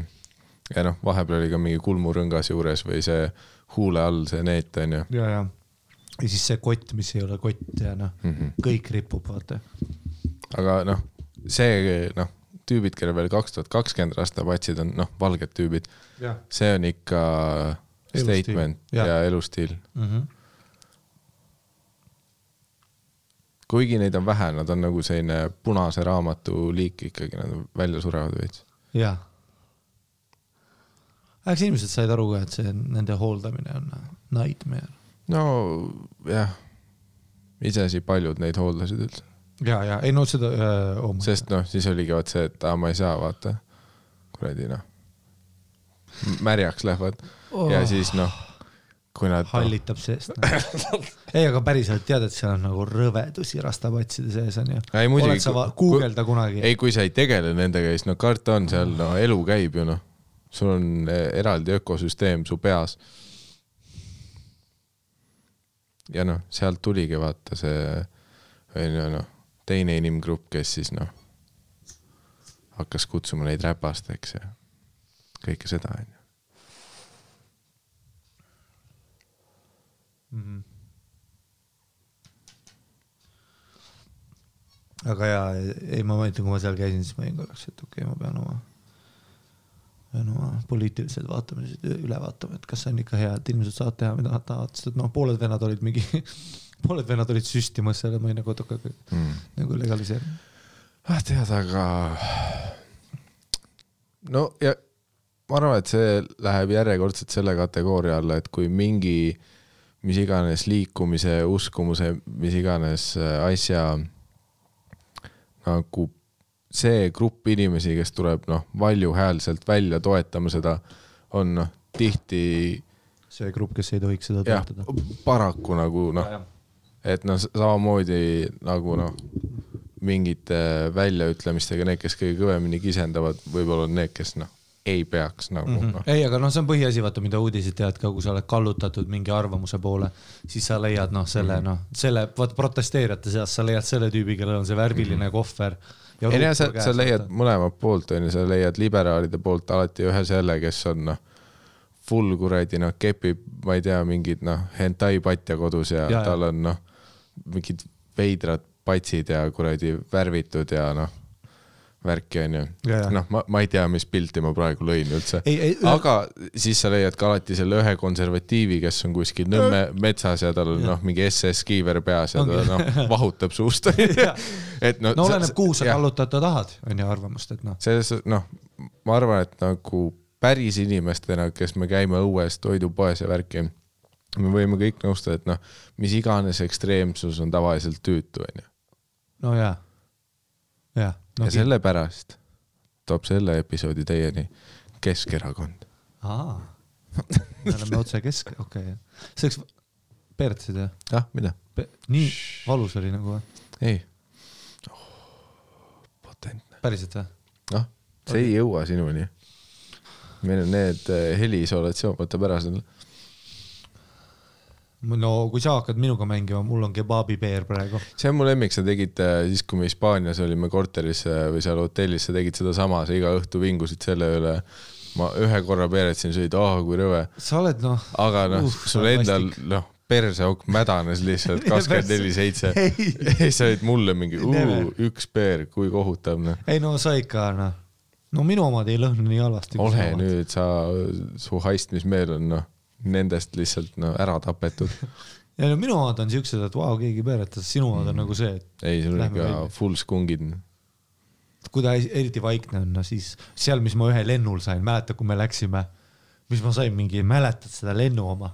ei, see oli hea. sa istusid teisel pool, noh, sa olid teises teisel pool vett, noh. sa olid teises, teisel pool, noh, Sandri isa vaata hukkus samas kohas, kus see, igatahes. Jesus Christ. see on, mida alati Dan teeb ka, vaata, et viib kohe sinna see noh, sa olid ikka teisel pool nagu teises reas üle ja seal ma lasin ka, see oli mingi kümme ja ma noh, tundsin seda pruuvimas ka mm -hmm.. noh, ma sain mingid võid ja. Storm is brewing. ja, ja, ja, ja seal ikka noh, see naine, kes su ees oli, ta mhm. vaatas ringi ikka väga kaua.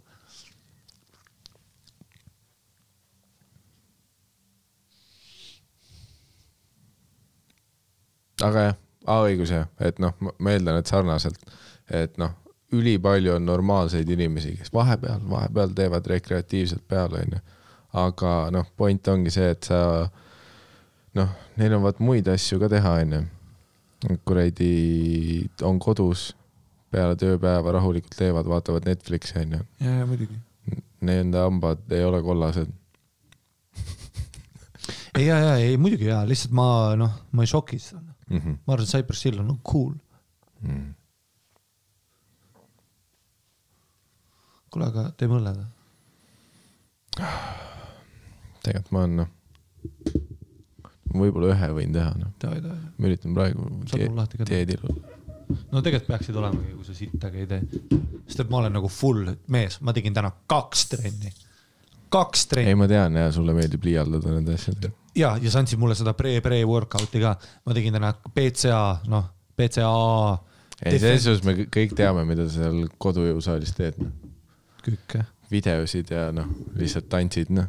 tantsin ja teen see on noh, see, see on mu lemmik, et sa paned mingi hull, mingi higiseid pilte ja värki, no me, me teame, mis seal tegelikult toimub. ei, sa ei tea, mees. ma olen noh, sama ajal kui kõik need läski persed. Siis, kui see- Bolti ja olete kodus see-, vaatate Netflixi ja ajab karantiin, te ei saa midagi teha. sama ajal tead, mis ma teen või? tere, ma olen selleks suve, noh, täna oli ka, käisin terrassil shortsides, noh, peaaegu speedodes olin terrassil seal, avalikul terrassil, full nude peaaegu ja võtsin päikest, noh, ma olen saanud tõmmuks jack to the gills ja noh, vaata ongi sama ajal, kui te tulete ja kui juulikuus see tuur tuleb, ma olen terve aeg shirtless, kui see episood välja tuleb, siis sa oled tünn, ma ma arvan. olen dünamiit. No ma loodan, et ma pean vastu, no ma joon iga päev õlut ka, et see ka hea ei ole, no mul on väike õllekas sees, aga noh, käed on suured. Pluss sa iga, peale igat salvestamist viid suure koti cheat meal'i koju, ja, ja noh, kebabi söön ennem, kebabi. Salami, hmm.. aga vaat seda, käed on täna, täna tegin kaks, kaks trenni, noh, üle kaheksasaja korduse kokku, Turkish get-up'id, swing'id, onju, sangpommiga okei, okei, okei, okei. surumine ja kükk see, see ei ole mingi Tinderi kuulutus siin, lõpeta. ei, ei, ma lihtsalt ütlen sulle, et noh, ole nagu selleks valmis, et sest sest et äh, kaks suvetuuri tagasi,, ma naeraks nii hullult, kui sa oled selle aasta suvetuuriks tünn, sest noh, see episood tuleb lindistamise hetkest tõenäoliselt mingi pool aastat hiljem välja. ja noh, ma olen suht kindel, et sa oled noh, pigem tünniks läinud selleks ajaks. seda küll, et vaata praeguste salvestamise juures on see podcast saanud nagu ajakapsliks veits kus me nagu ja salvestame ära, sa kuuled. ei no selles mõttes, et parem oleks, et kui see podcast välja tuleb, ma olen tü- tü- dünamiit. või tünn. sest et kaks suve tagasi sa tegid mulle seda, kus ma arvasin, et me itsitame ja teeme komedit, joome õlut. Ja ma natuke aega ei teinud trenni. Ja siis tulid suvetuurile ja su rinnalihased olid jack to the gills ja tegid pilte ka koos minuga, mäletad, onju, kuskil laval hoidsid käest kinni, full flex isid ka. leidsid mingi ühe lambi, millelt oli vaata ühes suunas sinu poole, mäletad, sul oli varjundid, noh, tissid, sul oli mingi päke, võtsid selle vee ka välja veits onju, surusid oma, noh, munnikarb oli näha, ma olin seal mingi null sooja, väike õlleka sees, rind oli sissepoole, ma olin seal full kollum, vaata ja panid netti selle ja olid, et jaa, meil on hea hariga lõbus, ei sitaks lõbus on, ma nägin välja nagu noh, jah, ei tegelikult, tegelikult mul, mul ma panen ole, selle pildi varsti tussikatesse. mul ei oleks. raske, aga noh, ma pigem tahaks noh, ma tahaks pulkida, aga noh, tegelikult noh, karantiini ajal kodus pulkimine no tundub suht lamp tegevus. jah, ehk siis jah, kuid-, kuidagi peab siin äh, päevast kaloraaži alla tõmbama ja ei väga õige, no sa oled proaktiivne vähemalt ja siis noh, panustama sellele, et kaks tuhat kakskümmend üks suvi tuled kuumalt tagasi. olen suurem. putsi küll, See- siis ma pean kaks suve järjest hoidma nagu full Jah. kui see no suvetuur see jääb, see suvi ma olen väike, aga noh, mõtle, kui see suvetuur jääb ära ja te ei näegi mind noh, särgita ja ma olen noh, dünamiit. no isegi kui suvetuur ära jääb, me oleme kõik aru saanud, et sa oled Balti jaamas selle booty shorts vennaga koos reivimas. no täna olin kuskil terrassil, nii et ma arvan, et noh, see ei ole kaugel. Ma lähen Kumu juurde, seal Kumu juures on ka need vennad, vaata, kes sõidavad murule pikali, vaata praegu juba, tead, rätik, raamat, full, aga ei, see on alati see, kus noh, aprillis on veits päikest väljas, aga tegelikult on miinus üks onju mm. Ei, see on need vennad, kes noh, lihtsalt noh, full dissid väljas ja Jah. lamavad kuskil. ja, mingi, ma pean kõikidest ette jõudma. ja, ja noh, jah. ei, ma üritan ka ikka ette jõuda praegu, noh, ma olin terrassil Essa ja viimane out.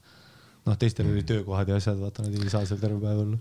noh, paljudel on või noh, paljudel praeguseks on neid töökohti. üliraske on salvestada asju nii, nii nii tuleb kaugel nagu ette, sest ma noh, me, me ei tea munnigi, kuidas mingi asi no aegub. paneme kaks nädalat siis või? Võime teha nii, ma olen in, kui sa tahad. sa ei ole tänast episoodi ka üles laadinud veel. ammu, eile öösel laadisin ülesse, sina ei ole postitanud läski perse, ah? mul ei ole linki, oot ma vaatan praegu. mine vaata, ma olin Juuksis terve päev ja laadisin eile öösel ülesse. miks ma jälle oma Juuksi teemaks toon, aga. ja ongi üleval. ma laadisin eile ülesse, oota, ma näitan sulle ka. oota, aga päriselt, oota, mis, kus sa vaatasid praegu ütle mulle üldse sina? Omnist, oota vittu. päev otsa refresh inud seda, et äh, linki saada. oot, oot, oot, oot, oot, oot, oot, oot, oota, ma refresh in ka. siin on mingi jama. mul ka ei tule kuradi iTunesis ka ei tule, vittu, ei ma laadisin kõik pilt oli olemas. ei, seda mõtlesingi, et Türa. nagu ku- kuidas see nii kaua võtab, sest sa tegid mingi ei, mul oli olemas. ja sa panid mingi klippe. igale poole ja siis ma olin nagu see, et okei okay,, aga miks ja ma panin need praegu saadaval ka ah,. Fuck, see on see, et Omnis, mis juhtub vahest, on nii, kui sa paned publish and save onju mm, -hmm. siis ta millegipärast lükkab ikka private'i alla, ma fuck ei tea, milles see on. ei ole ammu juhtunud, ükskord juhtus ka kunagi. vittu küll terve päev on äh, mitte üleval olnud. oota, tegelikult ma saan seda fix ida, oota, ma teen, panen praegu ülesse. ma lähen Omnisse login no,. paneme peale episood, mida sa praegu hakkad? Äh, ja, ja, ja ei saa, räägi edasi ja ole mõnus vend ei. no paneme peale episoodi, siis saab pildi ka panna noh. mul on pilt siin olemas juba pandud. Sealt noh, pre-save'i all, ei no jaa, aga miks me praegu teeme seda? sest et mul tuli noh, šokk. Porquee? mul tuli šokk praegu. see, ja see on exclusive content praegu, vaata, te näete, kuidas episood sunnib ja te, te näete väga palju asju ja, mm.. aga teeme mingi kirja ka varsti. Mm -hmm. no ma võin kirja üles otsida, võib-olla lugema hakata isegi või, siis ma noh, sest ega ja, ja teeme ja. praegusel päeval kahekümnes aprill kaks tuhat kakskümmend, see, kui me salvestame. muideks on Klaus Mootse sünnipäev, nii et äh, palju õnne sulle, Klaus. palju õnne, Klaus Mootse ähm,. kes ei tea, kes Klaus Mootse on, siis tal on äh, kepi vend, ah,. väga nüüd on temaga ka on site sul, noh. tihti, tihti öeldud, et äh, ta näeb välja nagu väike Harimati. no ära ütle, see on veits alandav talle ka, kui sa ütled väike Harimati, ta on omaette inimene, ta on Klaus Mootse. Hmm. järgmine kiri, mis meil salvest tuleb, on selline, et see inimene on järgi saatnud meili, kus on ärge lugege seda laivis, ma olin vittus. aga mida tähendab ärge lugege seda laivis? tead, mis me ütleme, saatke meile meile ja me toetame teid, aga bad move pluss äh, see on ju, see on ju kuradi. Miika, ma ütlen sulle soovituse, mida mina teinud olen nende follow-up idega, kui tuleb see, palun ära loe. Deskle nagu seda ei ole. ma teen alati nii. ei no plu- pluss see on anonüümne kiri, seega ma üritan nagu. me lõikame selle niikuinii välja ka praegu selle kõik selle osa, vaata. noh, et mõt-, niikuinii anonüümne kiri, selles suhtes, miks äh, noh, nüüd ma olen veel rohkem intrigeeritud seda lugema. ei kõik on niikuinii anonüümne ja selles mõttes ärge üldse muretsege. kes see sind üld-, noh, ära stressa noh, ma tean, et sa ütlesid, ärge lugege seda, aga su silmad ütlesid jaa, nii et let's go. tervist, peremehed Harimati ja Miikael Mema. Kuulasin Hari podcast'i juba siis, kui see populaarne ei olnud, aga nüüd olete te mainstream'iks läinud, eriti kange on see Patreon teema, kuradi linnaisad fleksivad oma paberiga, nahhui. õige eestlane kuulab podcast'i, paneb pihku ja kui keegi küsib, siis pole kunagi neid tussiperverte kuulanud. no sa igatahes oled küll kõva fänn. poetan teile paar pajatust lapsepõlvest. ei, see podcast on täis pask, ära kunagi kuula, siis läheb koju. Eesti koomikust, pederastidest ja suhetest. Juba ma tunnen, et see saab litkiri olema. jaa, ära postita, ma olin mitu. võib-olla me ütleme su täisnime isegi. ei, ei, never trust this podcast. seda küll jah. sa saadad meile kirja, tead, mis see hetk on viga tehtud. Osasid samme elus ei saa tagasi võtta. kuradi ähm, esimene tõsisem suhe tuli äh, põhikooli lõpuklassides. klassis käis normtots, välimuselt sihuke kaheksakümnest, aga vittu kui intelligentne, muy intelligent. Anyway, moosisin. mulle öeldub alati, ei, tüübid on alati, tüübid ei anna kunagi kümme kümnest No, never, sellepärast, et kümme kümnest, vaata noh, unicorn või? ja see ei ole päris. no sa usud seda unicorni, see ei ole päris isegi. siis sa ütled üksteist kümnest. kui ei ole päris, noh siis sa ütled, et jõu, ta oli üksteist kümne, no ma ütlen enamus inimestele, et nad on üksteist, no jah. aga noh, ei no kümme kümnest sa ütled noh, ainult erilistes olukordades. kui ma ütlen sulle kümme kümnest, siis sa tead, et on tegelikult kaks kümnest. jah, kui kümme nagu- kümnest, see on no näiteks, kui su ema kutsub sind sööma nagu. mine, ära ütle. Harri, tule! okei, okei, ma, ma tooda bitti rohkem ei tee, võib-olla ühe korra mm.. Anyway, moosisin ta nimi tuleb Harri, tule sööma. moosisin ta pikapeale ära, teate küll, kuidas nende suurte kaladega on. kuradi murravad konksu ja ei taha paati tulla, aga kui lõpuks kaikaga vastu kolpa lööd, jääb rahulikuks ja ei lähe kuskile. väga hea metafoor. My man. see on metafoor, my man. muy äh, romantik. ja tead küll, kaheksakümnes suht ok. saime koos vast äh, umbes neli kuud olla, kui ta teatas, et nüüd on sihuke diela, et äh, tema läheb teise kooli, teise linna. mina olin heartbroken, lapsepõlv polnud kerge, aga nii julmalt polnud ma millestki ilma jäänud. eriti veel sõbrast. What? mul lihtsalt oli jalaga näkku ja taha ja nüüd on mingi, ta oli üks kõige tähtsamaid inimesi mu elus. see kõik oli vist üheksanda klassi algus. aga ma polnud varem joonud, aga üks dickhead seitsmendas klassis sünnipäevaks ähm, äh, null koma viis Jaak Danieli kinkinud ja nüüd oma murtud südamega hakkasin seda lahendama.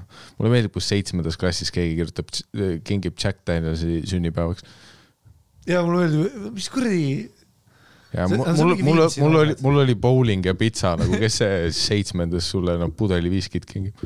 jaa. ma sain kuradi Subway kinka ka. ja Eestis ei olnud isegi sama. ja ta ma pidin Lätti minema. elu läks edasi, šemmisin mitme ilusa neiuga, aga mulle meeldib jah, elu läks edasi peale Jaak Danielsit, tead küll, semmid nende kuradi totsidega edasi, noh.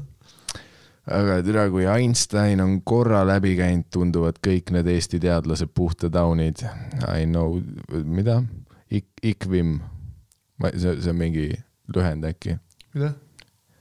I know women. IK kaks siis V I M, jaa, I know women. I know women ja siis I M. jah. I know women. ma olen noor, vaata. me teame ma kuradi olen, noor ja hipp, ma tean. me teame kuradi, me teame slängina, kui sa sul tead, küsi ükskõik mis slängi küsimus kohe praegu. Selka ja partnerkaart, selka ja partnerkaart, see on see, kui sa võtad süütuse ära ja pärast saad alekaga, tead küll. vana hea, me teame slängi. konks on vees ja siis ta ei hüppa. Tagantjärgi ikka mõtlen, et äh, kui oleks seda tüdrukut sel perioodil toetanud ja ise rohkem mees olnud ja need sa ei saanud mees olla, sa olid neli. ja kui ma oleks need vitused emotsioonid kõrvale jätnud, sa ei saanud, sa olid neli. mu elu oleks reaalselt tehtud olnud. su elu ei saa olla tehtud, sest sa oled kümme. klots liigub igal pool, aga armastus on hälbega sireliõis, sulgudes Miki teab. aa, sest et kõik on sind petnud. ja või, või siis hälbega sireliõis võib äh, olla referents ühele bitile. bitile. okei okay., sorry, et ma arvasin, et ma tean asju noh, tead, ega kõike ei saagi teada siin maailmas. mm. -hmm. sa oled kõigest seitsekümnest. ühes episoodis rääkisite transmeestest ja mingist pedekast, kes peale mehega olemist nuttis, loll. selle seigaga tuli mul meelde, kuidas lasteaias üks poiss, Tanel oli vist selle nimi ähm,, munni nimi, tahtis mu munni imeda ja kuna Tanel oli kõva vend, siis ma lasin ka, hehee väikse keluna ma alati mõtlesin, mida mul oma lastelastele rääkida oleks, aga õnneks sai piisavalt paska tehtud. kunagi panime naabripoisiga maal paar heinapalli põlema, tuletõrje ja kõik möll oli kohal, kaubamaja lifti lõhkusime ära ja palju muud. Vau, milline bängar lugu. tead küll. ma, ma arvan, see, see on väga suur hüpe sellest, et sa lasid lasteaias mingil tüübil suhu võtta. kui ma olin kuus ja ta oli viis, ta imes mu türa, igatahes ükskord käisin kaupsis homeboydega, türa võtsime kolmas ja neljas korrus samal ajal, mine vutsi, sa oled mingi, oota, räägi see esimene asi veel suuresti. kes võttis su peale suu? ei, ei, kui ma olin viis, siis üks kaheaastane võttis mul suud. panime sõbraga heinapalli põlema, ei, ei, oot rewind selecta nagu sa ütlesid, et lasteaias keegi võttis suus. Käri korraks tagasi, vaata. ei tead küll, kuradi heinakuuris panime möllu, viskasime bensiini ringi ja noh. selline sama lasteaia juures, kus me kunagi rongi kõik üksteisele sõitsime.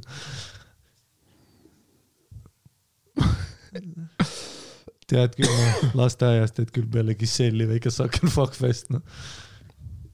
no mis sa loed edasi ilma. ei, ei ma mõtlesin, et võib-olla see järgmine osa oli see, mille pärast ei tahtnud seda kirja saata, sest nüüd läks isiklikuks no ära ütle nimesid siis lihtsalt. ah,. vittu tahtsin ühest Eesti koomikust ka rääkida, see vitune piip, laval on kõik pull ja mida iganes, aga inimesena on ikka räige munn. olen kuulnud, et ta on konkurentsis olevate koomikutega suht lits ja käitub nagu diiva, aga küll EKRE vanaisad talle sisse sõidavad. Võrust pole Tartusse sittagi minna. Volgale hääled sisse, kaikad pagassi ja tuld. türa, ta oli enne mu lemmikkoomik, enne kui Harri känguru rüppest tagasi koju tuli aga nüüd vaatan hoopis teise pilguga. ma arvasin, et see olin mina, sest ta ütles diiva ja noh, sa tead mind. no ma olen, võite vastu vaielda, aga vittu mehed, ma tean, mis ma tean. aga ma lähen teen kes nüüd, see on, ütle mulle niimoodi, vaata, vaata, ütle mulle niimoodi, vaata, ma panen korraks mikrit kinni, vaata, vaata.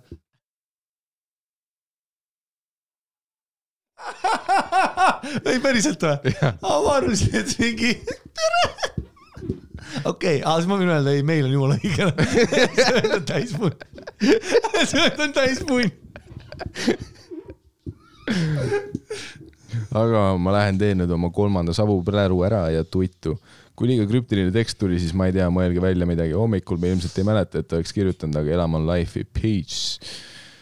ja ah, all on kirjas, et ähm, et äh, see, et kui ta ütles üleval ähm, Jaak Daniel, siis all on kirjas, et ta mõtles Jack Danielsi, kui te juhtumisi idioodid olete. nojah, sa oled kümme. aa, ta pani kirja lõppu. ma olen kaheksateist, kui see kaasa aitab. okei, noh. no me järeldasime, et sa oled noh, suht noor. uh,. Hmm. ah, siin kirjas ei olnud midagi hullu, selles suhtes ära üldse stressa, mis mõttes. aa, muidugi. Siin ei olnud. midagi, mida et, äh, mitte ette lugeda Jah. või noh, muidugi selles suhtes ilmselgelt sa oleks võinud täpsustada ühte väga konkreetset äh, äh, seika siin äh, kirjas onju. kes see munnkoomik on, ei äh, pigem seda, et sa, sa ei saa slaidida nii kiirelt üle sellest, aa muuseas või noh, ükskord te rääkisite transseksuaalsusest, igatahes lasteaias üks tüüp võttis suhu mult, lol, mingi what, see ei ole transseksuaalsusega seotud ega mitte millegagi, sa lihtsalt tahtsid seda öelda ja palun räägi veel.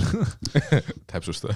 ja sa ei saa tulla nagu, ette, sa Jah. oled kuskil sünnipäeval, keegi tuleb ringi sisse, vaata, ei ma kunagi me kuradi. eelmises episoodis rääkisime inimestest, kes on nüüd psühholoogi juurde pö- pöördunud ja jah, ah, ega tahaks noh. Noh samas, lapsed on crazy'd vaata, noh, lapsed on crazy'd täpselt. seda ma tahakski kuulda, sest et noh. pluss mulle meeldis jah, et kui sa ütled, vaata, et aa ei transseksuaalid, sa seotad ja lasteaias mingi Gaga kuhu imes mu türa, ta ei ole nagu vaata mingisugune going through transition, vaata ta ei ole mingi Mm. mm., ma vist tahan seda. ja, ja see noh, sa, sa ei saa viieaastase seksuaalsust tembeldada selle põhjal, mis ta teeb. selles noh, viieaastased be crazy noh, nad teevad igast asju, nad Ja- isegi ei tea, mida ei, onju. ma mäletan jah, et kui, kui, kui, kui mu sugulane näitas, et kuidas Barbi ja Action Man nagu keppisid, siis nad keppisid nagu tagant onju, niimoodi vaata ja siis ma nagu terve aeg lasteaias nagu arvasin, et ainult nii saabki, vaata, aga ma ei tea, kuhu, ma ei tea, mis seal all ongi, vaata, ma ei tea mm, -hmm. kuhu sisse mida läheb. ma nagu ei saanud täpselt aru, aga ma sain aru, et tagant saab teha seda, vaata. Siis ma mõtlesin, nagu koerad teevad ka tagant ja ma enda peas mõtlesin, tule väga imelik, et see on see, noh, ma ei tea, et dogi style on asi, vaata. ma veel mäletan, mõtlesin, et ei nagu täpselt nagu koerad, väga huvitav, vaata mm.. et huvitav, kas keegi on seda varem märganud. Fascinating. Fascinating indeed. ja siis mu sugulane ütles, ai, et eest saab ka ja siis ma olin, noh, see nagu see Neil deGrasse Tyson, kus vaata need ilutulestik plahvatab, noh. this changes everything. This changes everything. Mommy, You can't tell me. mommy, You can't tell me. Hari, ära tee. oh, nice, okei okay,, loe, loe järgmine ei, sina loed järgmise. selles ma, ma ei, ma ei, ma ei jõua nende vihakirjadega elada, Harri. okei okay,, ma võin järgmise lugeda, aga sina pead otsima selle Playboy. Ülihead reeglid, noh. anna siin. ah,. lugust lahti. aa jaa, see, see on ka mu lemmik, kus sul on mingi Face ID ja sa mul on annad mulle face, noh, face, face. lukus telefoni ja ütled, noh, otsin hmm.. vaatame jälle, mis meil Harri saanud on. vaata, vaata, vaata, vaata, midagi head ei ole seal, noh. ei ole küll, issand, sa oled nii suurtes võlgades. ma teadsin, ma teadsin, et sa oled võlgades, aga nii suurtes võlgades, oi, oi, oi. nii, hei hopsti. kamraadid, järgmine kiri lambi, lambikiri. tussisojad at. gmail.com, tussisojad at gmail.com. tervist, järgmine Austraalias farmis traktoril olev kuulaja ja siis on see märk, vaata see. aa, see pöial üleval väike näpp perses. Shakabra, aa, šakabra, ja, ja shakabra, šakabra, shakabra. šakabra. kuulasin just teie podcast'i ja käisin väikse kohustusliku peale töötuse arkeid tagamas. mida, mida? mis asja sa just ütlesid? ma ei tea, miks ma nii lugesin. käisin väikest kohustuslikku pealetööd sörki tegemas ja mõtlesin, et sörki kirjutan teile. ja, ei, ma ei tea, mis ma ütlesin. sa jätsid mulje, nagu ta oleks mingi noh, mingi kuradi hero teinud ja pihku pannud või midagi. käisin mingisuguse näe tegemas, noh. noh, päris inimene. kohustusliku all mõtlen seda, et viibin ühe väikelinna BNB-s. Bed and breakfast teile kuradi mitterändavatele taunidele out there, noh, tere, kõikidele Eesti munnidele koomikutele. kõik Eesti munnid koomikud, BNP all ta mõtleb bed and breakfast. jaa, broken breakfast. Piece of shit out there oh, making. Need koomikud on ära tõusnud. tere jaa, ei, ta oli kunagi mu lemmik ja nüüd oli down. Ta oli kunagi mu lemmik, see on, see on alati nii naljakas kuulata ka, kui keegi ütleb, et ta oli kunagi mu lemmik, see on nii nagu heartbroken lugu, ta tahab sulle ekstra vaata, et mm. ei sa, ei sa ei meeldi mulle, aga tead mis, sa kunagi meeldisid. see on siuke ma väga, mäletan, mul on ka neid hetki olnud. ka minul, ka minul, usu mind. minu esimesed olid see, kui noh, ma kunagi ütlesin, et võib-olla nagu noh, näo saate blackface'i ei ole okei okay.. Oligi nii ja sealt ma kaotasin tuhandeid follower'e. aa, et sa oled nagu liberaal, PC, culture, liberast, tõenäoliselt lasteaias kõikidelt põske võtnud, noh, mul oli alles hiljuti see, kui keegi kirjutas äh, ühe selle nagu OnlyFansi tüdruku, vaata, kirjutas tema, pani nagu tema konto vaata lingi. Ja siis kirjutas, oh Ari, mis ise sellest litsist arvad? Siis mingi röstisin tema vaata profiilipilti, noh, ta oli oma sõbraga seal peal onju, noh, kui sul on sõbraga profiilipilt, üksik. Aga, aga ja see, see äh, äh, ei, mul on ka ikka neid, et ja kõige veidramates kohtades, kui koerte pitt tuli välja. Mm. -hmm. Siis oli, et see on see piir. ennem olin fänn, kui sa ütlesid, et kuradi noh, naised käigu vittu, aga koerad mm. see, see piir läheb väga nagu õrnalt nojah, iga inimese jaoks mm.. kujuta ette, kui noh, sul on mingi raske päev ja mõni su fänn näeb sind toidupoes nutmas. noh, jälle läbi noh. jah.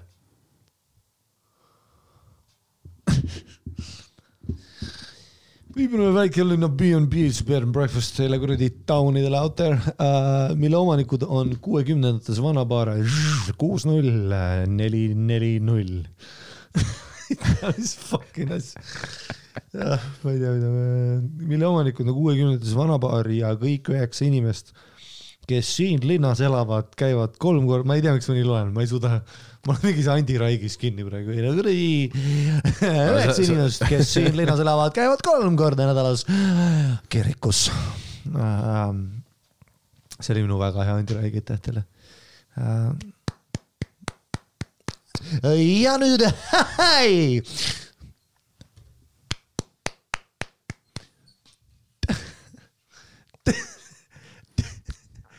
täna on ilm.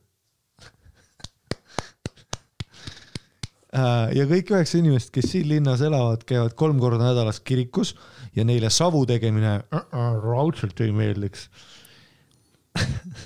nii et pidin neile ütlema, et käin jooksmas, sulgudes, polnud plaanis.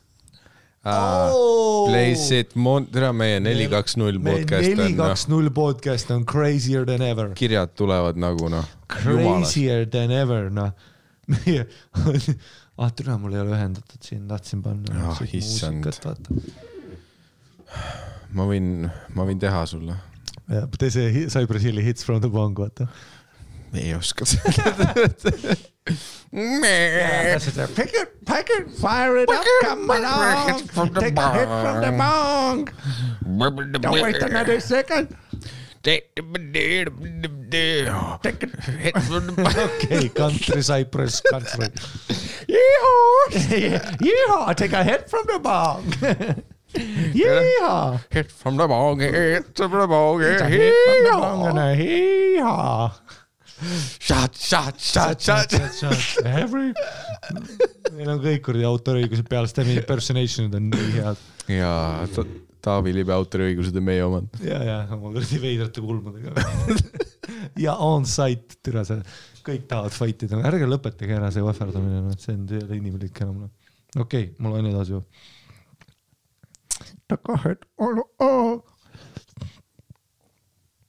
et pidin ütlema, käin jooksmas, sulgudes polnud plaanis.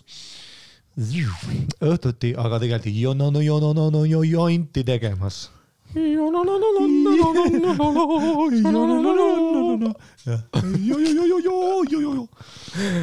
vana Kanepi laul.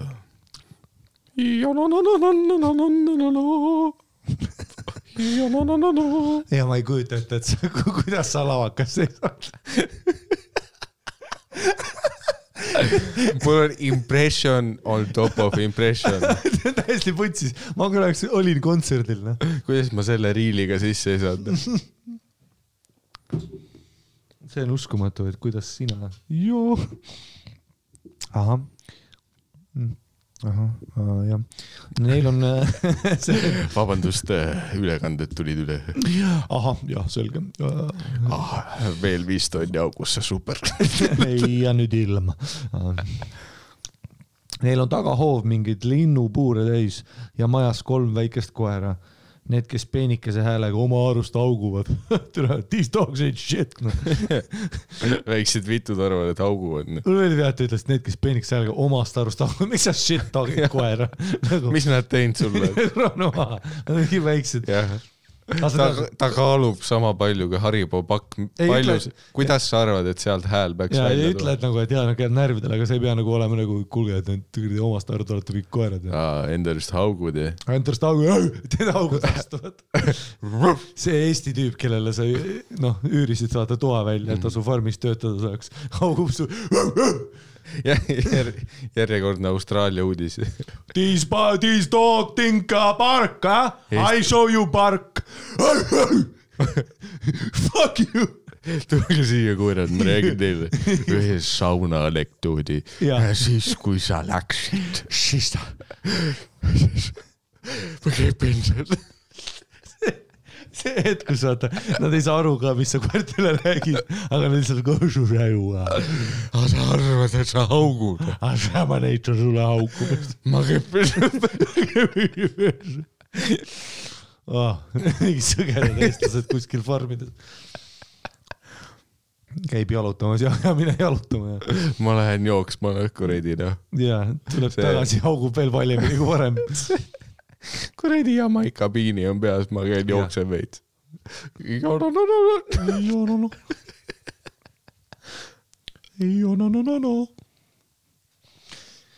jõudsin siis tänaselt jooksult tagasi ja mängisin ühe koeraga.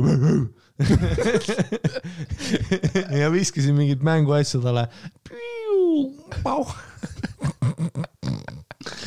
siis läksin majja sisse. Nagu uks, vaata. koer järel. liputab saba.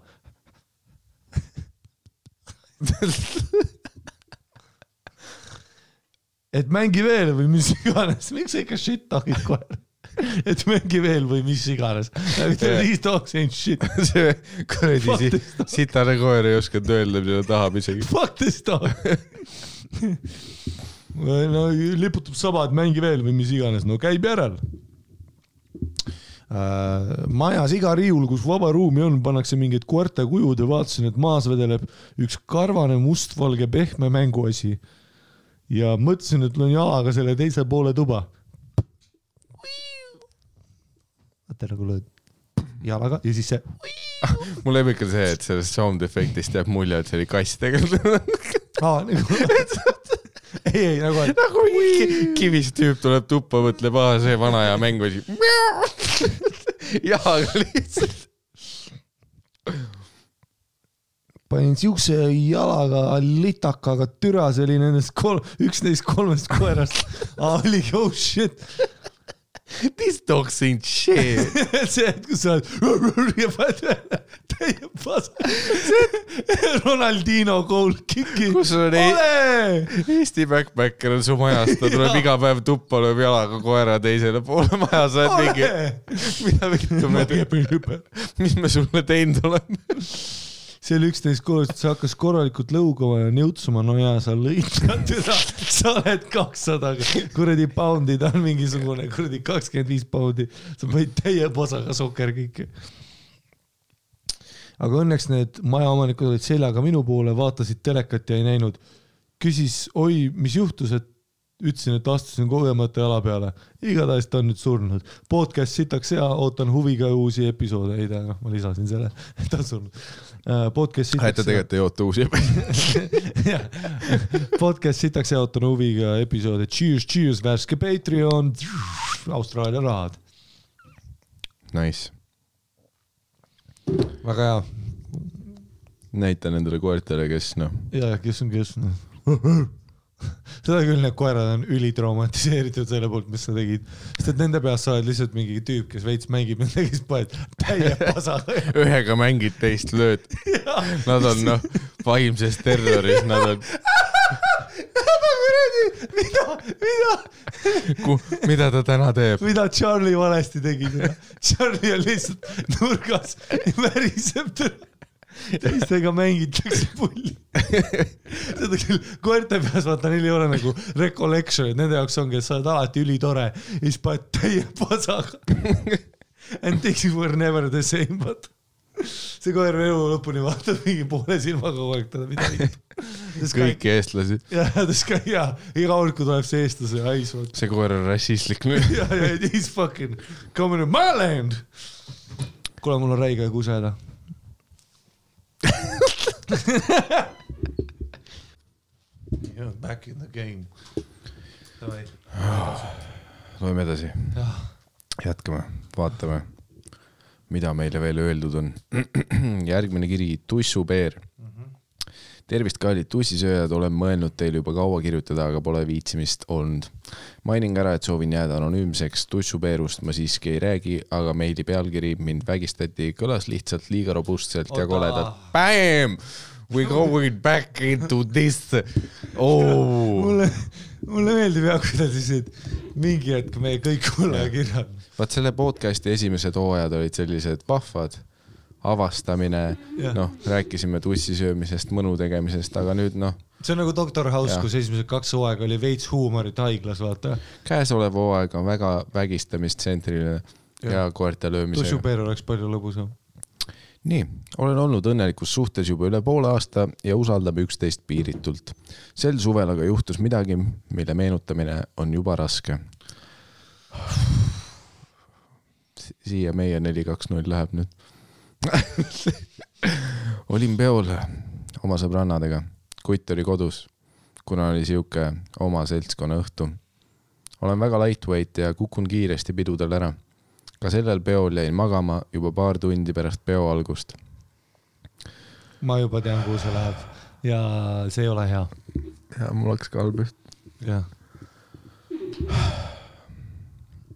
ka,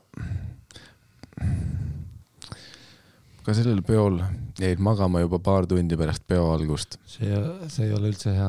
peol oli vinge pind ja igal külalisel oli oma tuba. sättisin ennast magama ja ütleme nii, et pilt sellest õhtust on hägune ja üsna must. see ei ole üldse hea. kui silmad avasin, siis sõna otseses mõttes sain aru, et seksisin võõra noormehega. neli, kaks, meie neli, kaks, null spetsial. ta magas ja ta tegi sivad lahti ja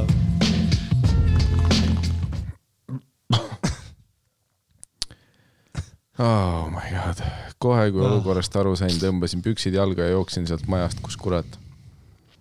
olen endiselt purupurjus, olles endiselt purupurjus.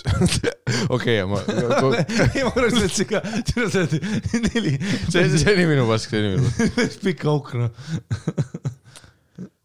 Endiselt purupurjus peaga seadsin sammud otse poissõbra kodu poole, ise lahinal nuttes ja paanitsedes.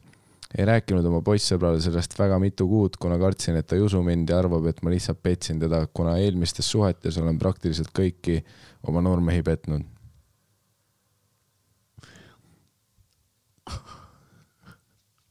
okei okay,, see on noh, ka rough klausel. pluss nagu, kas, kas ta praegu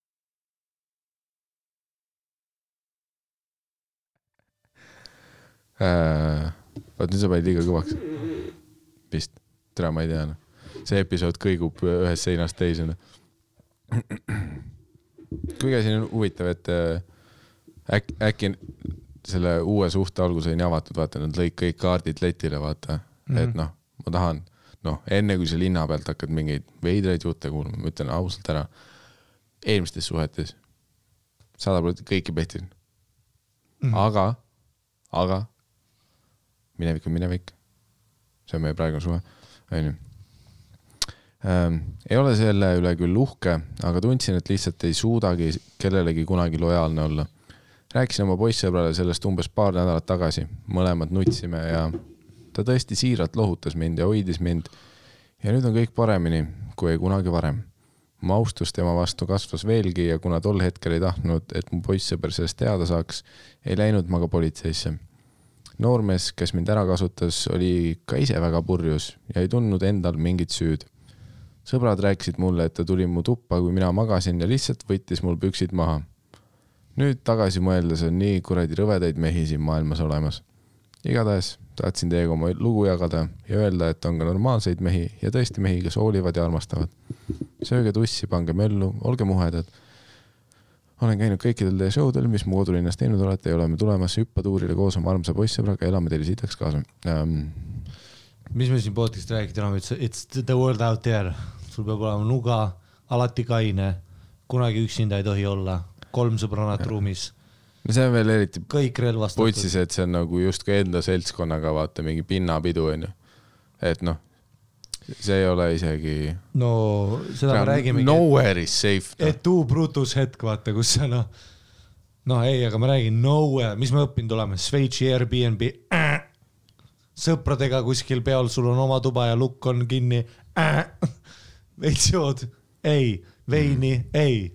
üritad magama minna no.? ei sa pead olema nagu Final Destinationis see tüüp, vaata, kes nägi oma surma ette kogu aeg ja siis ta lõpuks elas selle švammi sees, vaata, kus ta noh, pehmendas kõik kodus ära, vaata. ja see kogu aeg on sõjaolukord. ei, kui sa oled, mida me siin fucking podcast'is ütleme, kui sa oled naine, sõjaolukord, me peame õpetama, noh, noavõitlust, relvaluba saab teha lebolt noh, aga sa ei tohi enesekaitsele minna, sest et vaata Eestis, kui sa teed enesekatse vastu, sa pead põhjendama, miks sul seda vaja on. kes sind nii palju ründab, onju, kas sa oled mingi maffia või midagi. siis pead mm., äh, sa pead tegema jahindusloa ehk siis hobi, aga siis võid Euroopa Liidus võib isegi granasid hoida ja värki. meil on vaja, sul on granasid vaja, väikseid relvi, suuri relvi, mitu sõbrannat, kõigil noad. võib-olla jah, mingi kaitsevägi, noh, veits nagu naistele rohkem kohustuslikumaks, sest noh, võimalik, et naisi rünnat-, noh statistiliselt me teame, et naisi rünnatakse enne, kui Venemaa Eestit ründab, noh, naisi rünnatakse iga päev ja, ja selles noh, võimalik, et naistel ongi neid kaitseväe oskusi vaja, et noh, kus vahetustes magatakse, keegi on valves kogu ja. aeg, noh. Äh, kõik peavad noh, snaipri poosis magama, püss padja all, noh kõik korraga ei tohi Lõ kindlalt magada. lõke kustu enne, kui viimane inimene magama jääb, sest vaata noh mm -hmm., inimesed, see on kerge target on ju, me näeme suitsu, me teame, et seal on naisi noh, see on mm, -hmm. ei selles mõttes, et noh, sul oli väga hea, et Venemaa, seda küll jah, et vaata naispresidendil on see, et mis te teete, kui Venemaa tuleb, sa oled mingi, mul on Venemaa tulnud väiksest saati juba täna, see kuradi, mul on Venemaa tulnud igal pool, vaata, mul on kuradi naisena elu ikkagi sind rünnatakse, noh, igalt poolt, ei noh, nagu no.. pluss, pluss nagu isegi vaat see, et noh, tehniliselt noh, sa ei vajunud kuskil otseselt ära, ta ütles, ta sa läks oma tuppa. ise talle määratud tuppa, teki alla magama, järgmine hetk su silmad on lahti, mingi Jürmo on seljas sul nagu noh, mida, mida, mida, mida munni noh. ei no jah, see on noh. no mida me. pluss see, mis kirjas oli ka, et tüüp ise tagantjärgi väga süüdi ei tulnud.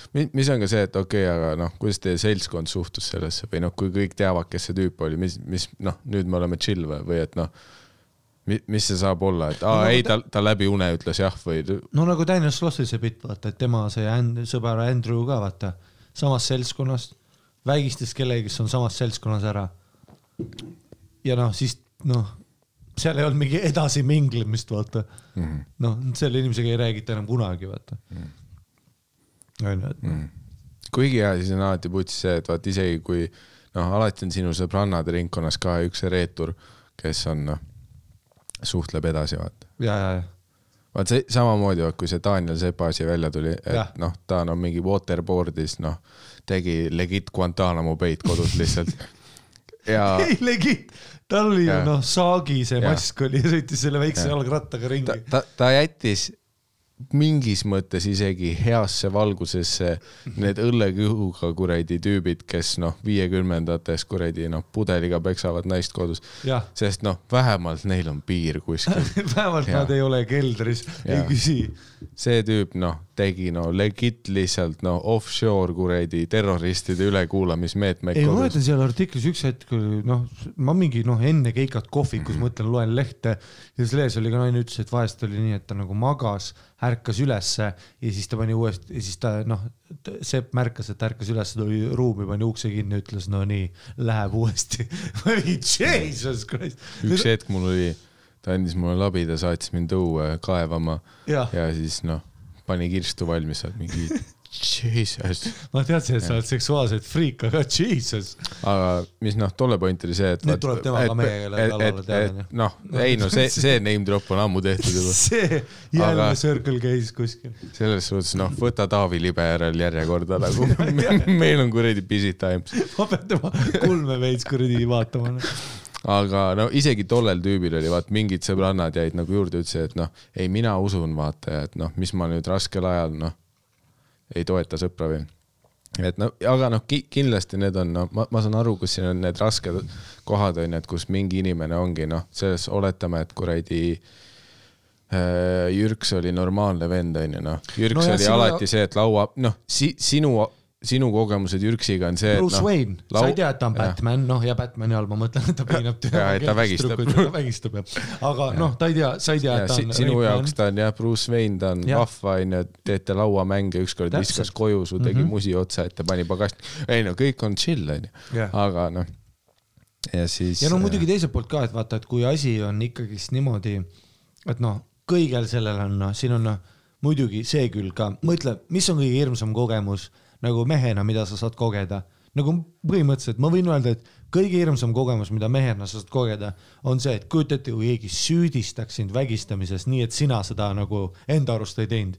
Enda arust oli ülitimm, mingi olite jumala purjus, jumala lõbus oli, vaata. kujuta ette seda nagu ja sa enda oled nagu, et oh shit, ma ei teinud midagi, see noh, noh, mehena ma võin öelda, ma pigem, ma pigem ärkan üles nii, et Jürma on minu perses, kui see, et mul tekiks see olukord, vaata mm. -hmm. et, et ma saan nagu sellest ka aru, et vaata, need olukorrad on nagu delikaatsed selles mõttes, et, et kui ikkagist nagu, kuigi no kuigi jah, kui see majapidu ja noh, kõik noh, Ma pärast räägigi- ütlevad, et ai, see tüüp tuli su tuppa mingi noh, mul, mul ma oleks. ei räägi sellest jah. juhtumist, ma räägin nagu üldse vaata, et see on väga delikaatne nagu asi üldse vaata, et ükskõik mida, ütle, et ma varastan, teen, kujuta ette, kui keegi ütleb mingid kuula Daniel Weinberg, jah, jah, ütle, et Harri varastab. jah, kasvõi onju, aga, aga et see teine äärmus on lihtsalt nagu päris crazy onju, või noh, see on väga tõsine, minu jaoks vähemalt väga tõsine, et mind üllatabki see, kui ta ütleb siin meilis, et aa ei no sõpradega pärast saime aru, et ei ta vägistaski mind no,, igatahes noh Mhm. kuradi Pühajärvi jaanituleks on sama käbin renditud ja värk ja noh, või noh, mida iganes onju, et ähm, Mm. Et see on äh, päris äh, bummer, noh, see on crazy noh. kuigi oletades, et see tüüp on nagu sinu mingi suhtlusringkonnas või sõpruskonnas, kui, kuidas, kuidas üldse nagu samas seltskonnas hängida edasi no saad never, või noh, see ei ole enam noh, mitte ainult häng, see ei ole nagu noh, see ei ole nagu, ma ei tea, noh, ma ei ole kunagi sellises olukorras olnud. mul, mul oleks võib-olla isegi nagu see ka, et noh, vaat kui pä- pärast öeldakse, et aa jaa, et mingi tuli sinu tuppa ja siis ma oleks väiksem nagu, et mida te kõik tegite nagu vaata Aa, ma, ütlesin, et ma lähen magama, ütlesin Ei, peace out ja te olite mingi, aa ei, see tüüp. mis kuradi pidu see on? ja see tüüp, noh, me vaatasime, et ta tuleb, noh, hea tööd sulle soovima, mis asja, noh. ja, ja mis, ei noh, seal on kõik on see noh ähm,. jah. ei, see on väga noh, noh, ja see, see on ka putsis, vaat see, nüüd sa ei saa noh, rahuliku südamega lihtsalt peol käia enda sõpradega. Selle tundega, et võib-olla ma võin joogid teha ja magama minna. Nah fam, noh fam, meil on noh, ohutsoon on kogu aeg, teine maailmasõda, ole kaevikus, ole valmis. Brasiilia favelas turvalisem Jaa. kui siin jaanitulel. sa, tahad korraks rahulikult magada või? Fuck that shit, Fuck that shit, sõda on kogu aeg. seda never stops noh. Et väga-väga-väga väga kurb nagu asi, aga ei, aga vaata, point on selles, et ta kirjutab ja see on ka õige mm. Mhm. -hmm. reaalsus peab ja seda me siin podcast'is räägime ka, onju.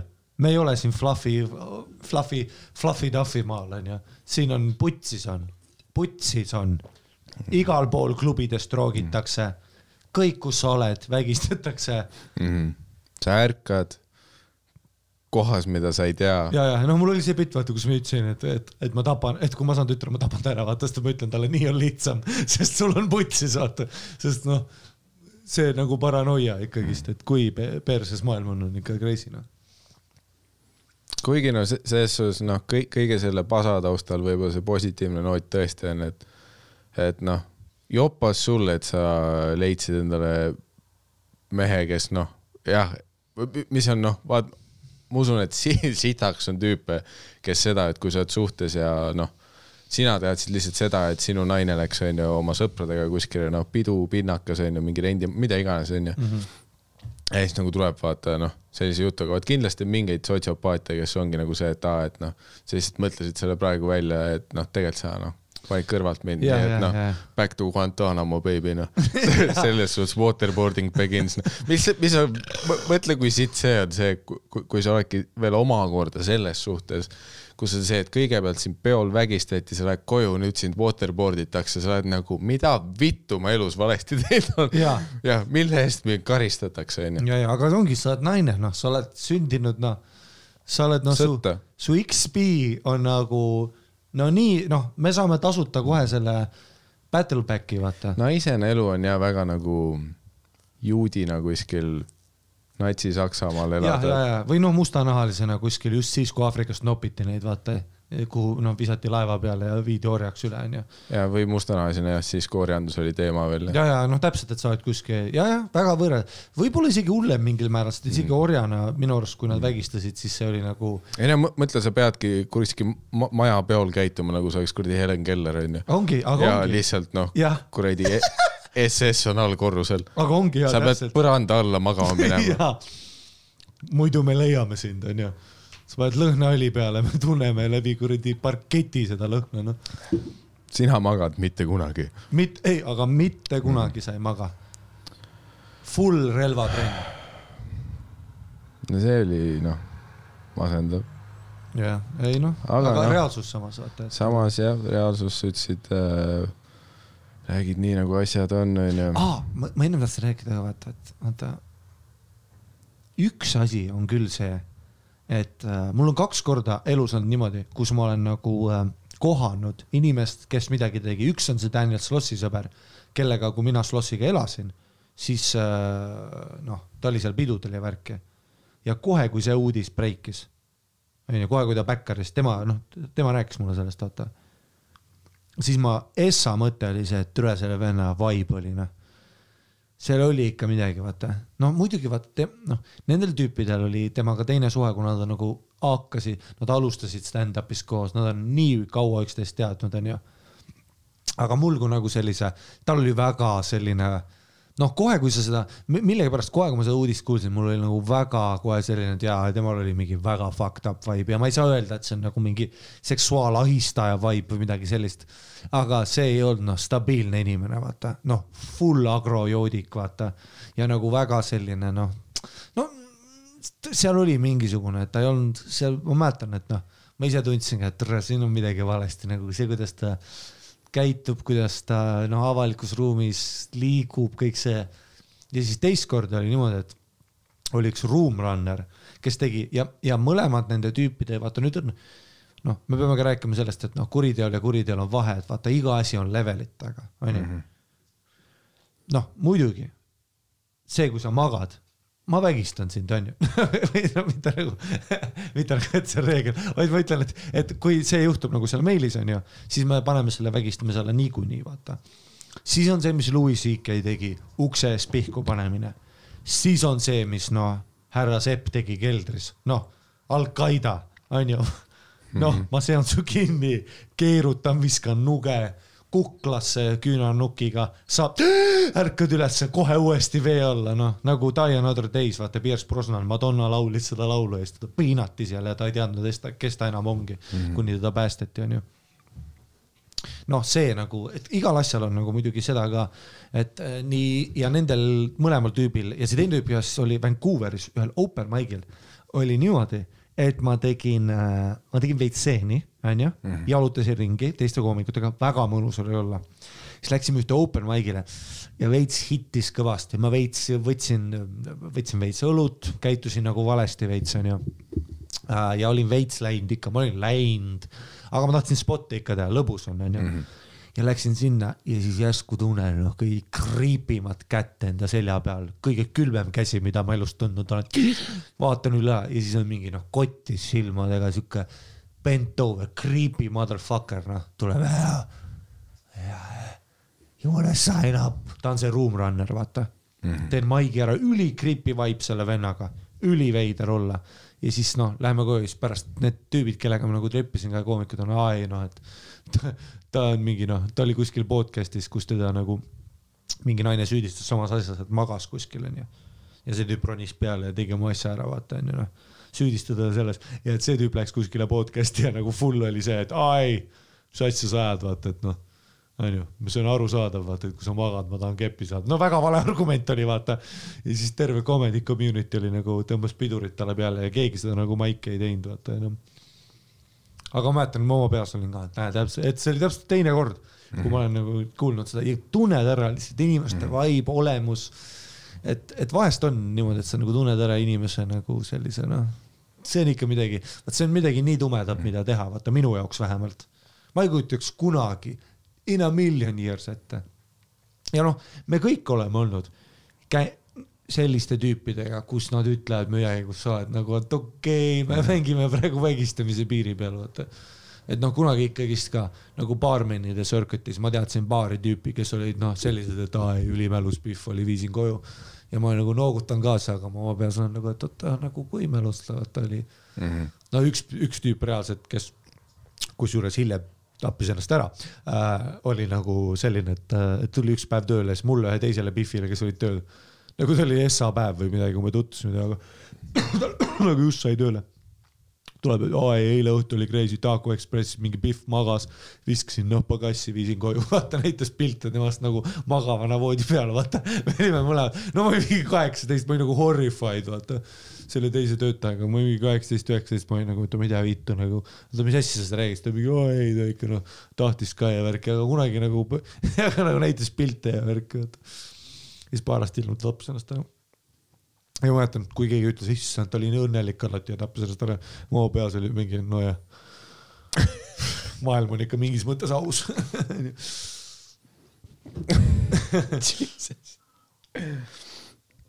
ei no it's, it's, it's rough out there. ei no me ütleme, kui sa oled naine, sa oled nagu, mäletad, kui Bein ütles, vaata, molded by it, sa oled pimeduses iga päev hommikust õhtuni ah,. kõik vaat... ründavad sind üksinda, mitte munnigi kuskil ei tohi käia. veits nagu see, kui sa vaatad neid National Geographicu neid äh, loodusdokke, vaat need igast mingi Planet Earth'id ja Our Planet ja need asjad mm. -hmm. siis äh, igal pool džunglis on ka vaat igast sellised väiksed äh, orava, väiksed oravad või miniahvid või no igast mingid sellised asjad, kes tulevad öösel välja ja noh, kogu aeg on see full alert, noh, ta tahab saada seda ühte mingi magusat äh, bambuse lehe peal olevat veetilka, onju. Mhm. aga ta peab lihtsalt igale poole ringi vaatama, sest seitse madu on, kolmkümmend erinevat liiki kotkast, noh, mingeid kasslasi.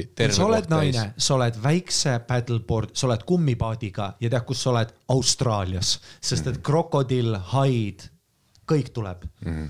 maod. jah, maod öösel jah, tossud, mäletad, mäletan, kui ma läksin Melbourne'is korterisse kolisin ja öeldi ka vaata, et aa, kuna me elame veits metsa lähedal mm, -hmm. siis pane öösel tossud tagurpidi, ma küsisin, miks nad ütlesid, ämblikud lähevad sisse magama, kõva. noh, see, see peab su käitumine olema, onju. Mhm. kõik uksed lukku, ühtegi varuvõtit ei ole, neela võti alla. ära ütle midagi, valenimed. koju lähed S-vormis, vaata. noh, mul oli kunagi töö, mul oli, mul oli töökaaslane Karmen, hot, hottest pihv in the block onju. temal, tal oli stalker mingi tüüp, kes käis nagu restoranis ka, käis teed joomas ja teeskleselt luges lehte terve aeg, vaatas Carmenit onju, jälitas teda koju ja värki ja tema pidi noh, ja tema räägib ka nii, et ah, ta ikka käib jah, vahest vaata seisab tunde mu maja ees, vaata kortermaja ees ja noh, ma lähen ringidega, lähen nagu koju ka vaata, nüüd ta on veits segaduses. noh, nagu tavaline elu, vaata everyday story, you know how it is, kui sa oled hot as fuck pihv, vaata. Mm. -hmm. sa ei tohi noh, trollist maha astuda õiges peatuses ka nalja teed sealt tuleb kolm tüüpi sama aja maha, vaata, isegi trollijuht keerab sinu kodutänavale see on hea, see, kui sa tahad tavalisel päeval töölt või koolist koju tulla, siis sa pead mõtlema selle peale, nagu sa oleks just pangaröövi kahtlusalune. Nagu na, nagu sul on GTA-s viis tärni ja kõik otsivad sind. sul on GTA-s viis tärni, jah, jah. ma noh, noh, autokooli ei tohi ju minna, seda me teame ammu mm. -hmm. nüüd tuli ju see mingi Kertu, mingi ajakirjanik kirjutas väga hea artikli mm, -hmm. vaata selle kohta, et autokoolist, kui putsis seal on vaata mingid vanad perverdid siin ju kuskil noh, autokoolides panevad noh, ja terve õppesõit on käsi kuradi reie peal. ja täiesti putsis, no autokooli ei tohi minna, onju, siin ei tohi noh, mis äh, samas jällegi teiselt poolt võib-olla turg reguleerib ennast äkki nii, et kui tuleb rohkem naissõiduõpetajaid, siis äkki nad saavad rohkem õpilasi ja läbi selle nagu rohkem palka, ma ei tea, vaata, äkki siin on mingi selline šanss. et siis kõik äh, naissoost õpilased pigem tahavad ennast selle naissõiduõpetaja äh, tundidesse panna, ma ei tea Jah., näiteks. Sest äh, Austraalias oli äkki see, kus tehti eraldi mingi sõidujagamisteenuse äpp, kus on äh, ainult naisjuhid ja nagu ainult naiskliendid. Nagu noh, tead, miks see tehti või? no sellepärast, et kuradi Uber ja Lyft olid Austraalias sellised, et noh, vägistati. jah, ja, ja, ja Melbourne'i linnas tehti selline, noh, selline teenus on, et, et naised äh, saavad tasuta koju. on selline fo fond, mida siis nagu rahastatakse, et äh, kus need Uberi ja need arved makstakse kinni mm. vaata naistele, kes tahavad üksinda koju minna, kuna üks väga tore koomik, kellega mina koos alustasin ka, mis temaga juhtus, oli, et oli selline nagu open mic nagu Station Fifty Nine, väga hea open mic ja mis tema suure vea tegi, oli see, tal oli hea set ja ta läks jalutas koju ja mis juhtus, oli see, et visati põõsasse, lõigati tükkideks, vägistati igasse auku. noh, laiplaidi mingi tükkidena ülesse, vaata, suur noh, meediaskandaal oli sellest ja sellest tuli kõik see edasised nagu need äh, naisuuberid ja kõik sellised asjad. ja no mingi sõge vend oli seal noh. et noh, klassik vaata. ah, teed veitsa maigi, vaata, uus hobi, vaata. Lähed üksinda koju noh noh, see on nii tore podcast'i lõpp. ei, Milleks, maailm noh?, maailm on pull. ei, tegelikult noh, ongi vaata, mis see pandeemia, koroona pärast, kui su abikaasa on, vaata, kuule kallis, et ära mine poodi, koroona on, vaata, siis ta ütleb sulle, vaata, kõige suurem oht mulle oled sina. nagu sa fucking psühhopaat. Louis CK oli vist vaata mingi väga hea bitt ka kunagi. vaata, et kõige ohtlikum asi naisele on mees. nagu, et kõik halb su elus on meist lihtsalt, vaata mehele kõige ohtlikum asi on tema enda süda või midagi, vaata saad südameataki või midagi. ja, mingi kolesterool või ja, ja, ja täpselt liiga palju toitu. See on kõige hullem asi, mis mehega saab juhtuda. jah, aga kõige hullem asi, mis naisega saab juhtuda, maailm. ja rahv on. vaatame, noh, ühe kirja veel, äkki siin tuleb midagi. äkki me saame mingi, tead, mis teeme või? Lähme mingi Tondi lasketiiruga räägime, äkki me saame mingi tussisööjad äh, kampaania teha, et naised käivad lasketiirus, tasuta saavad käia, lasevad asju ja siis ostavad relvad endale ja värki. et noh, saaks rohkem kuuli anda tüüpidele, aga noh, siis ma kardan, et ma saan ise kuuli vist mingi esimese nädalaga juba. no vaatame, äkki tuleb üks kiri, mis, äkki me saame mingi, mingi semipositiivse noodi peal siin midagi lõppu. Okei okay,, järgmine kiri, lõpuks kirjutasin kah teile. tere, mehed. mõned väikesed faktid minu kohta. olen kahekümne ühe aastane, terve elu Tallinnas elanud. mu lemmikkoomik on Dave Chappelle, avastasin ta ka kaks tuhat neliteist aastal Youtube'i klippide kaudu ja vaatasin igat ühte päris mitu korda läbi nüüdseks olen vaadanud ka palju teisi, kuid ta on ikka lemmik. Eestist on lemmik Ari. Comedy Estonia avastasin, Dave Chappelle'i hari wow., mulle juba see kiri meeldib palju rohkem kui see eelmine, sest noh, siin ei vägistata. Comedy Estonia avastasin äkki kaks tuhat kuusteist aasta paiku. kokku olen käinud vist viite esinemist vaatamas, pluss kahte Tallinna laivi. tussisööjaid hakkasin kunagi kaks tuhat kaheksateist kuulama. alustasin teie kuulamist, kui episood Rahuldatud naine on parem naine oli just välja tulnud. podcast'is sain teada suht kohe, kui see välja tuli, kuidas mõtlesin, et kui hea asi see ikka olla saab. ei, kuid mõtlesin, et kui hea see ikka saab olla, ma butšerisin noh, mingi viis korda seda lauset. aa, et podcast'ist teada sain siis, kui see välja tuli, kuid alguses mõtlesin, et kui hea see ikka on. Boy was I wrong. nüüdseks olen kuulanud peaaegu igat osa kolm korda läbi, sest kui korra bussi peal tussikaid kuulama hakkasin, ei suutnud enam muusikasaatel sõita. niivõrd igav oli. Väga tore on olnud Eesti peal kohata tussisööjate armee liikmeid ja karjuda ema, isa, kes on kes ja muid teie tsitaate inimeste kõrval, kel pole õrna aimugi, millest jutt on Pole teile nii kaua aega kirjutanud, kuna ei arvanud, et mu jutustused piisavalt huvitavad on. aga eks me nüüd saame teada. seksuaalelu alustasin kuueteistaastaselt, sebisin tšikke juba mitu aastat enne seda, aga kätte ei saanud. tol ajal surfasin päris palju ringi Omegles. aa, see oli see ve- veebikaamera place või? Pole aimu, kuidas selle nime hääldati, Omegle. see oli see, kus äh, noh, külajuttude järgi oli, vaat see, et äh, noh, vajutad nuppu, siis sul on veebikaamera sees ja sa oled mingi suvatüübi veebikaameras vastu. chat roulette oli see. ja aga sarnane sellele oli Omegle minu arust, ei või? või, või äkki see oli teksti baasil? ah, ma ei tea. Igatahes surfasin palju ringi Omegles, kust leidsin ka paar tüdrukut, kellega rohkem suhtlema hakkasin. ühe sellisega pidin kokku saama Pärnus, kuhu ma rongiga sõitsingi. sõites esimest korda rongiga Pärnusse, mõtlesin, et magan sihtkohani välja. rongiga Pärnusse, väga huvitav valik. kuid see lugu juhtus ajal, mil pidi veel Lelle peatuses ümber istuma, et minna Pärnu rongile, mitte jääda Viljandi rongile. mina avastasin poolel teel Lellest Viljandisse, et olen vale rongi peal. Seega hüppasin esimeses peatuses maha, no nüüd sa oled veel rohkem putsis. hääletasin Pärnusse. Jesus. seal sain kokku oma teidiga, kellega leppisime eelnevalt kokku, et ta ei võta ühtegi sõbrannat kaasa, kuid kohale jõudes avastasin, et tal oli ikkagi üks sõbranna tead, kaasas miks. tal oli sõbranna kaasas? sest mehed on vägistajad. tal on kaasas mitte sõbranna, vaid turvamees. seal ma siis olin, tulin tüdruku pärast Pärnusse, tema aga lobises oma kaaslasega.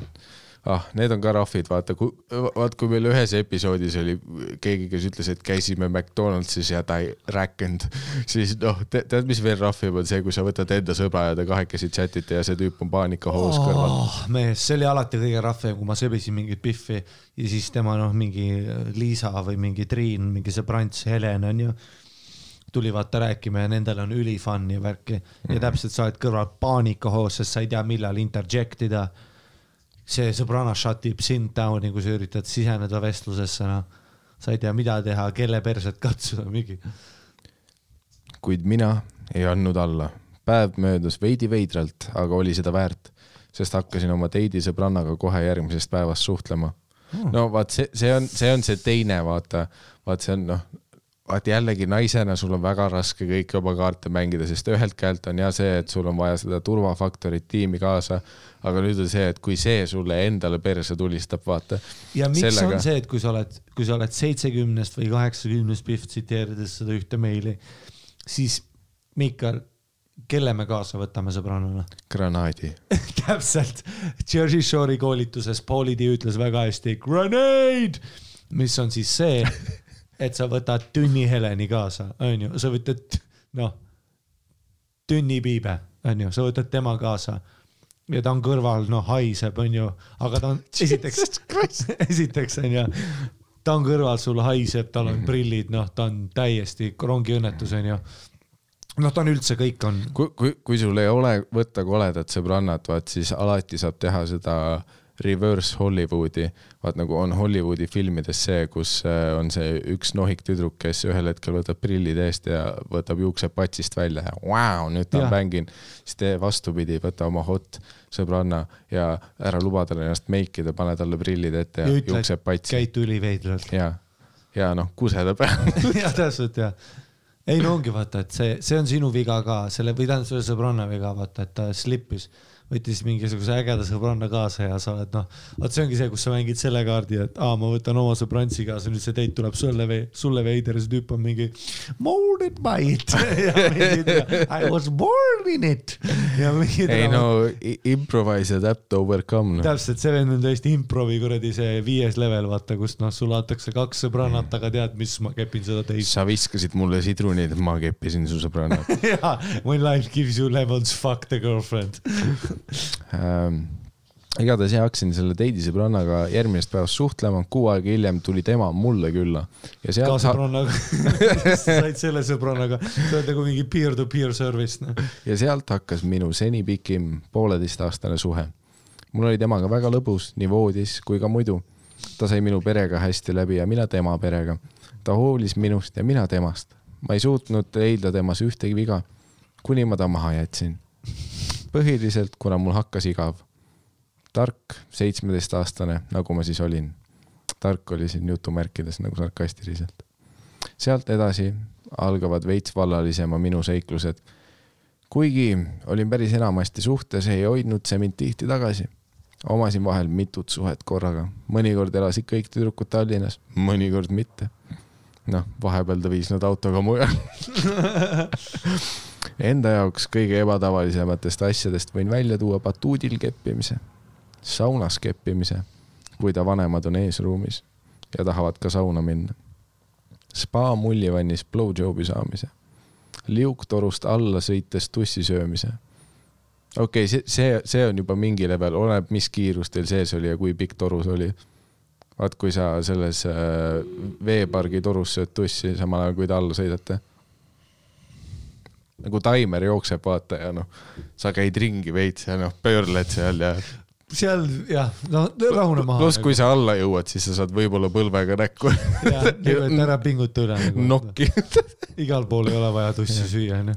ma mäletan veepargis alati need põhiapsakad oli vaat see, kus üks noh, veits raskem vend tuli viimasena, noh, ta, ta valgus for suck my dick, vaata kohe järgi. Ja siis kuna sa oled kergem, siis sa sõidad aeglasemalt ja see, kui sa torus saad kellegi jalaga otse kuskile oled sa kunagi torus seisma jäänud või? ah,, ja siis keegi sõidab otsa sulle või? ma kunagi, mul oli Soomes oli niimoodi, et ma kartsin, must toru oli pime ka ja noh, nad teavad, nad panevad ju seal vahepeal laserid ja asjad mm. ja, ja mis ma tegin, oli vaata, kuna ma tahtsin aeglaselt minna, ma tõusin istuli, aga ma ei, jaa, aga ma ei teadnud, et loop-de-loop tuleb. mul tuleb praegu parakas juba ja see, kui sa seisma jääd, üritad kühveldada enda loogu sisse, aga sa tunned, kuuled ülevalt seda kolksu juba, kus üks kuradi paak tuleb otsa. ja ma ei teadnud, et ma olen loop-de-loop'is. Ehk mul on siis ma jäin seisma, hoidsin käed ja jäängi niimoodi, lähen ülesse ja siis vajun veits tagasi ja vesi jookseb räige survega ja kuulen seda klonk-klonk, vaata kust keegi tuleb, klonk-klonk. ah,. ja, ja, ja vaat üleval on raudselt see tüüp, kes on noh, kuradi no ülge rasvas õlitanud ennast ja, ja noh, võdiseb oma speedodes ja siis vaat sellest torust tõmbab endale selle hooga alguses sisse, et ta tuleb hü hüppega minu torust. toru värises ja ma ei saanudki vaata sellest hampist üle loop-de-loop'ist. ehk siis ma nagu istun seal ja olen paanikas ja olen mingi ja Soomes, kas ma mingi hei, oodata nagu karjun niimoodi mm -hmm., noh, aga see klõng-klõng käis juba ära, onju. ja siis ma näen, kuidas nagu ülevalt nagu noh, vett tuleb veel rohkem, veel rohkem ja kuulen nagu nagu kuulen seda onju. Ja siis tuleb teada, et nuka tagant nagu see oli veits vasakpööre või parempööre, nagu pööre oli. Ja siis näen jalgu veel aeglasemalt, kui mina tulin. Ja see vend tuleb veel aeglasemalt, ülihellalt puudutas oma jalgadega minu selga, nii me oleme kahekesti seal vaata. Ja siis me olime koos seal, hei, me oleme tässä! Ja siis me koos nagu hampisime edasi. Ja läksime koos, sõitsime üliaeglaselt alla. ei, sest ma mäletan ka, mul ikka ka veepargis seda, kuna ma kaalusin ülivähe, ma olin ülikondine, siis ma ei saanud seda hoogu sisse ja siis noh, tegelikult see foor oli noh, selles, et kui me kõik liigume sama kiirusega, siis see foor enam-vähem on, on ju, kuidagi Jah. takistab seda, et keegi kellelegi otsa sõidab. siis mäletan täpselt all, kui ma olin alla jõudnud, siis noh, mina tulin väikse kuradi vulpsuga, lendasin vette aga see tüüp, kes mu selja taga oli noh, ma ei, vaat kui sa vette jõuad, siis sul on korraks stopp ja sa noh, üritad kiiresti edasi ujuda, aga see vend noh lendas mulle sinna vette ja noh, täiskasvanud mees lendas mulle lihtsalt selga ja mul oli Oh. mingi noh, hing kinni, issand, sest noh, ma olin mingi kaksteist ja kaalusin kolmkümmend kilo või ma ei need tea. veepargid on kõige lambimad asjad. Ja siis mäletan mõndadel väliveeparkidel oli see, et vaata üks, üks äär on lahti ja sa lendad veits nagu ääreni välja, vaata. Nagu Mm. plupp-plupp ja, ja ma mäletan veel Kalevi limpa, see oli, türa mu selg mädanes, nende vahelülid ei Aa, olnud jaa. kreemitatud või midagi. ei no mingi hetk on hea, vaat need on noh, iga see rebib su nahka küljest. üli ebanaudi ja siis ninas on vesi, sittagi ei näe. pluss mul praegu tuli juba klaustrofoobia hoog sellest, kui sa räägid sellest pimedast torust ja see, kui sina jääd millegipärast noh, seisma ja siis sa kuuled seda häält, et keegi tuleb täie pasaga noh vi viimased palved noh, ja vesi nagu pritsib ka ja su noh, meeled on lei-, noh ja täiesti putsis, ma olin full paanikas noh.. igatahes minu seiklustes oli veel bondage, tüdrukud, kes tulevad liiga palju, telgis keppimine, nii et kogu telk väriseb. nüüd on mul juba umbes aasta aega friends with benefits, kellega saab vahepeal ka lõbusamaid asju proovitud. igatahes tussisööjad, hoidke kõva hmm.. jah, samas eh, po- posi-, positiivsemal noodil, näed, lõpetasime. jah, mu lemmik oli see, et ta ütles alla, ma nude ei taha saata, aga ma saadan pildi oma eksist. nii et noh, here we go to jail again. see on mingi noh. tussisööjad vanglas, episood seitse. aga kuule, tore kuulda, et äh, sul hästi läheb aga sul läheb viimane see juba. äh,. jõuad shout-out'id ära teha või? ikka jõuame, selles suhtes äh, we, we did it, noh. saime äh, täna räägitud asjadest äh, veits mõtlemisainet. aga aitäh kõikidele, kes on kirjutanud meile tussisoojad.gmail.com emailile, meie kallid kuulajad, teie kirjad on äh, alati appreciated, isegi kui need vahepeal on sellised tõsised ja toovad meid tagasi sellesse, et naiste elu on sõda. aga äh, lõpetades veelgi positiivsemal noodil, siis äh, te teate, mis aeg on, aeg on öelda aitäh kõikidele, kes meile raha saatnud. tussisoojad äh, äh, patreon.com kaldkriips tussisoojad, nii et noh, teeme selle neli, kaks, null shout-out'i Patreon.com. mis see oli ah,? vesi, Jesus Christ, noh, kui valjult kukkus. Va valjult ta kukkus. noh, ta. Davai, tussisööjad, meie Patreoni gäng, Hits from the Bong, siit tulevad teie nimed. Aitäh teile, Agnes, Alex, Alex, Alo, Alvarez, Anders, Andra, Andre, Andresan, Andri, Anette, Anett, Anette, Anette, Angeelika, Ain, Annabel, Anne, Anne-Gret, Anne-Mai, Anne-Gret, Anni, Arina, Armin, Artur, Artur, Ave, Petula, Brigitta, Kristi, Krüüna, Tanel, Diana, Eero, Egert, Elerin, Elisa, Elizabeth, Elli, Elo, Emilia, Erki, Ester, Etel, Eva-Lotta, Eva Normaalne, Evartson, Evert, Evu Mammu, Fliisiga teenindaja. ei, fuck them up. Fuck them. Hey, hey Keith, fuck these up. fuck these neighbors up.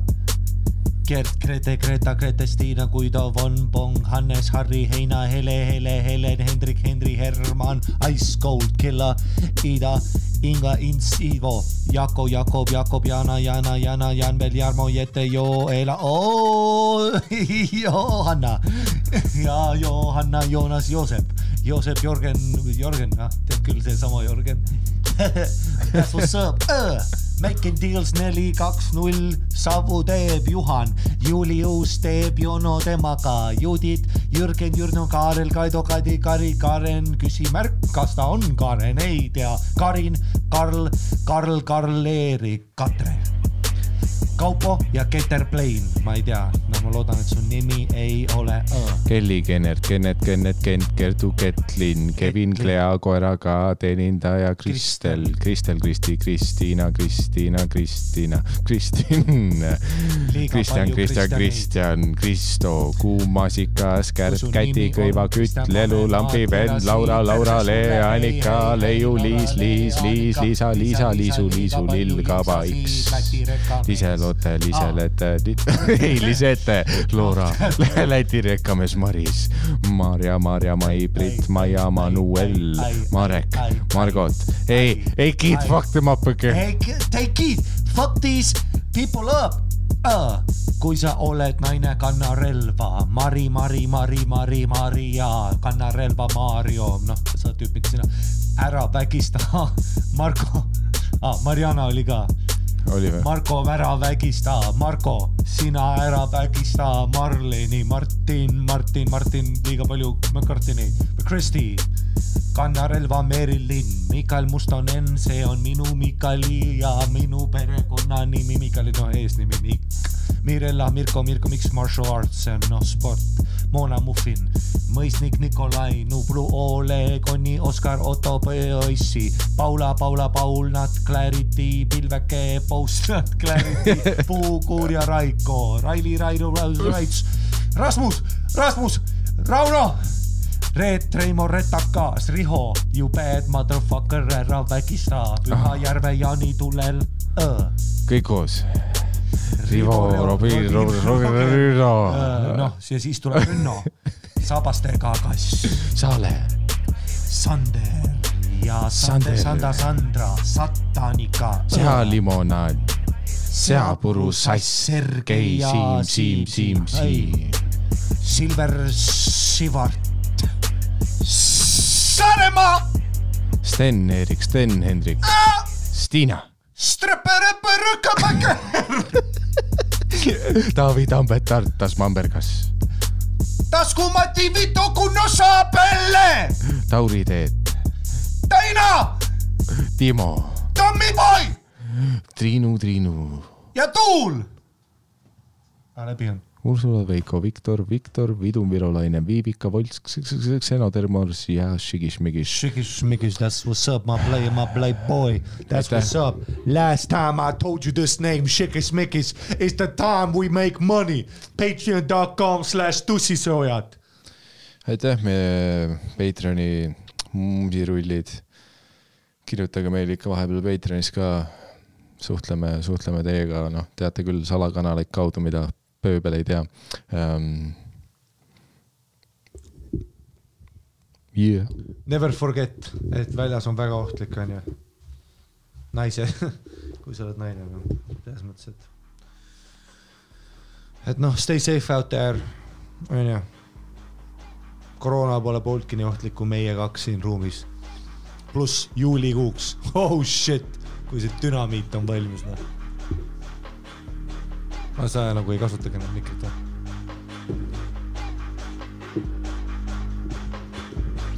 aitäh teile. aa, nagu. no läbi jah. see episood on läbi, aga tussisööjad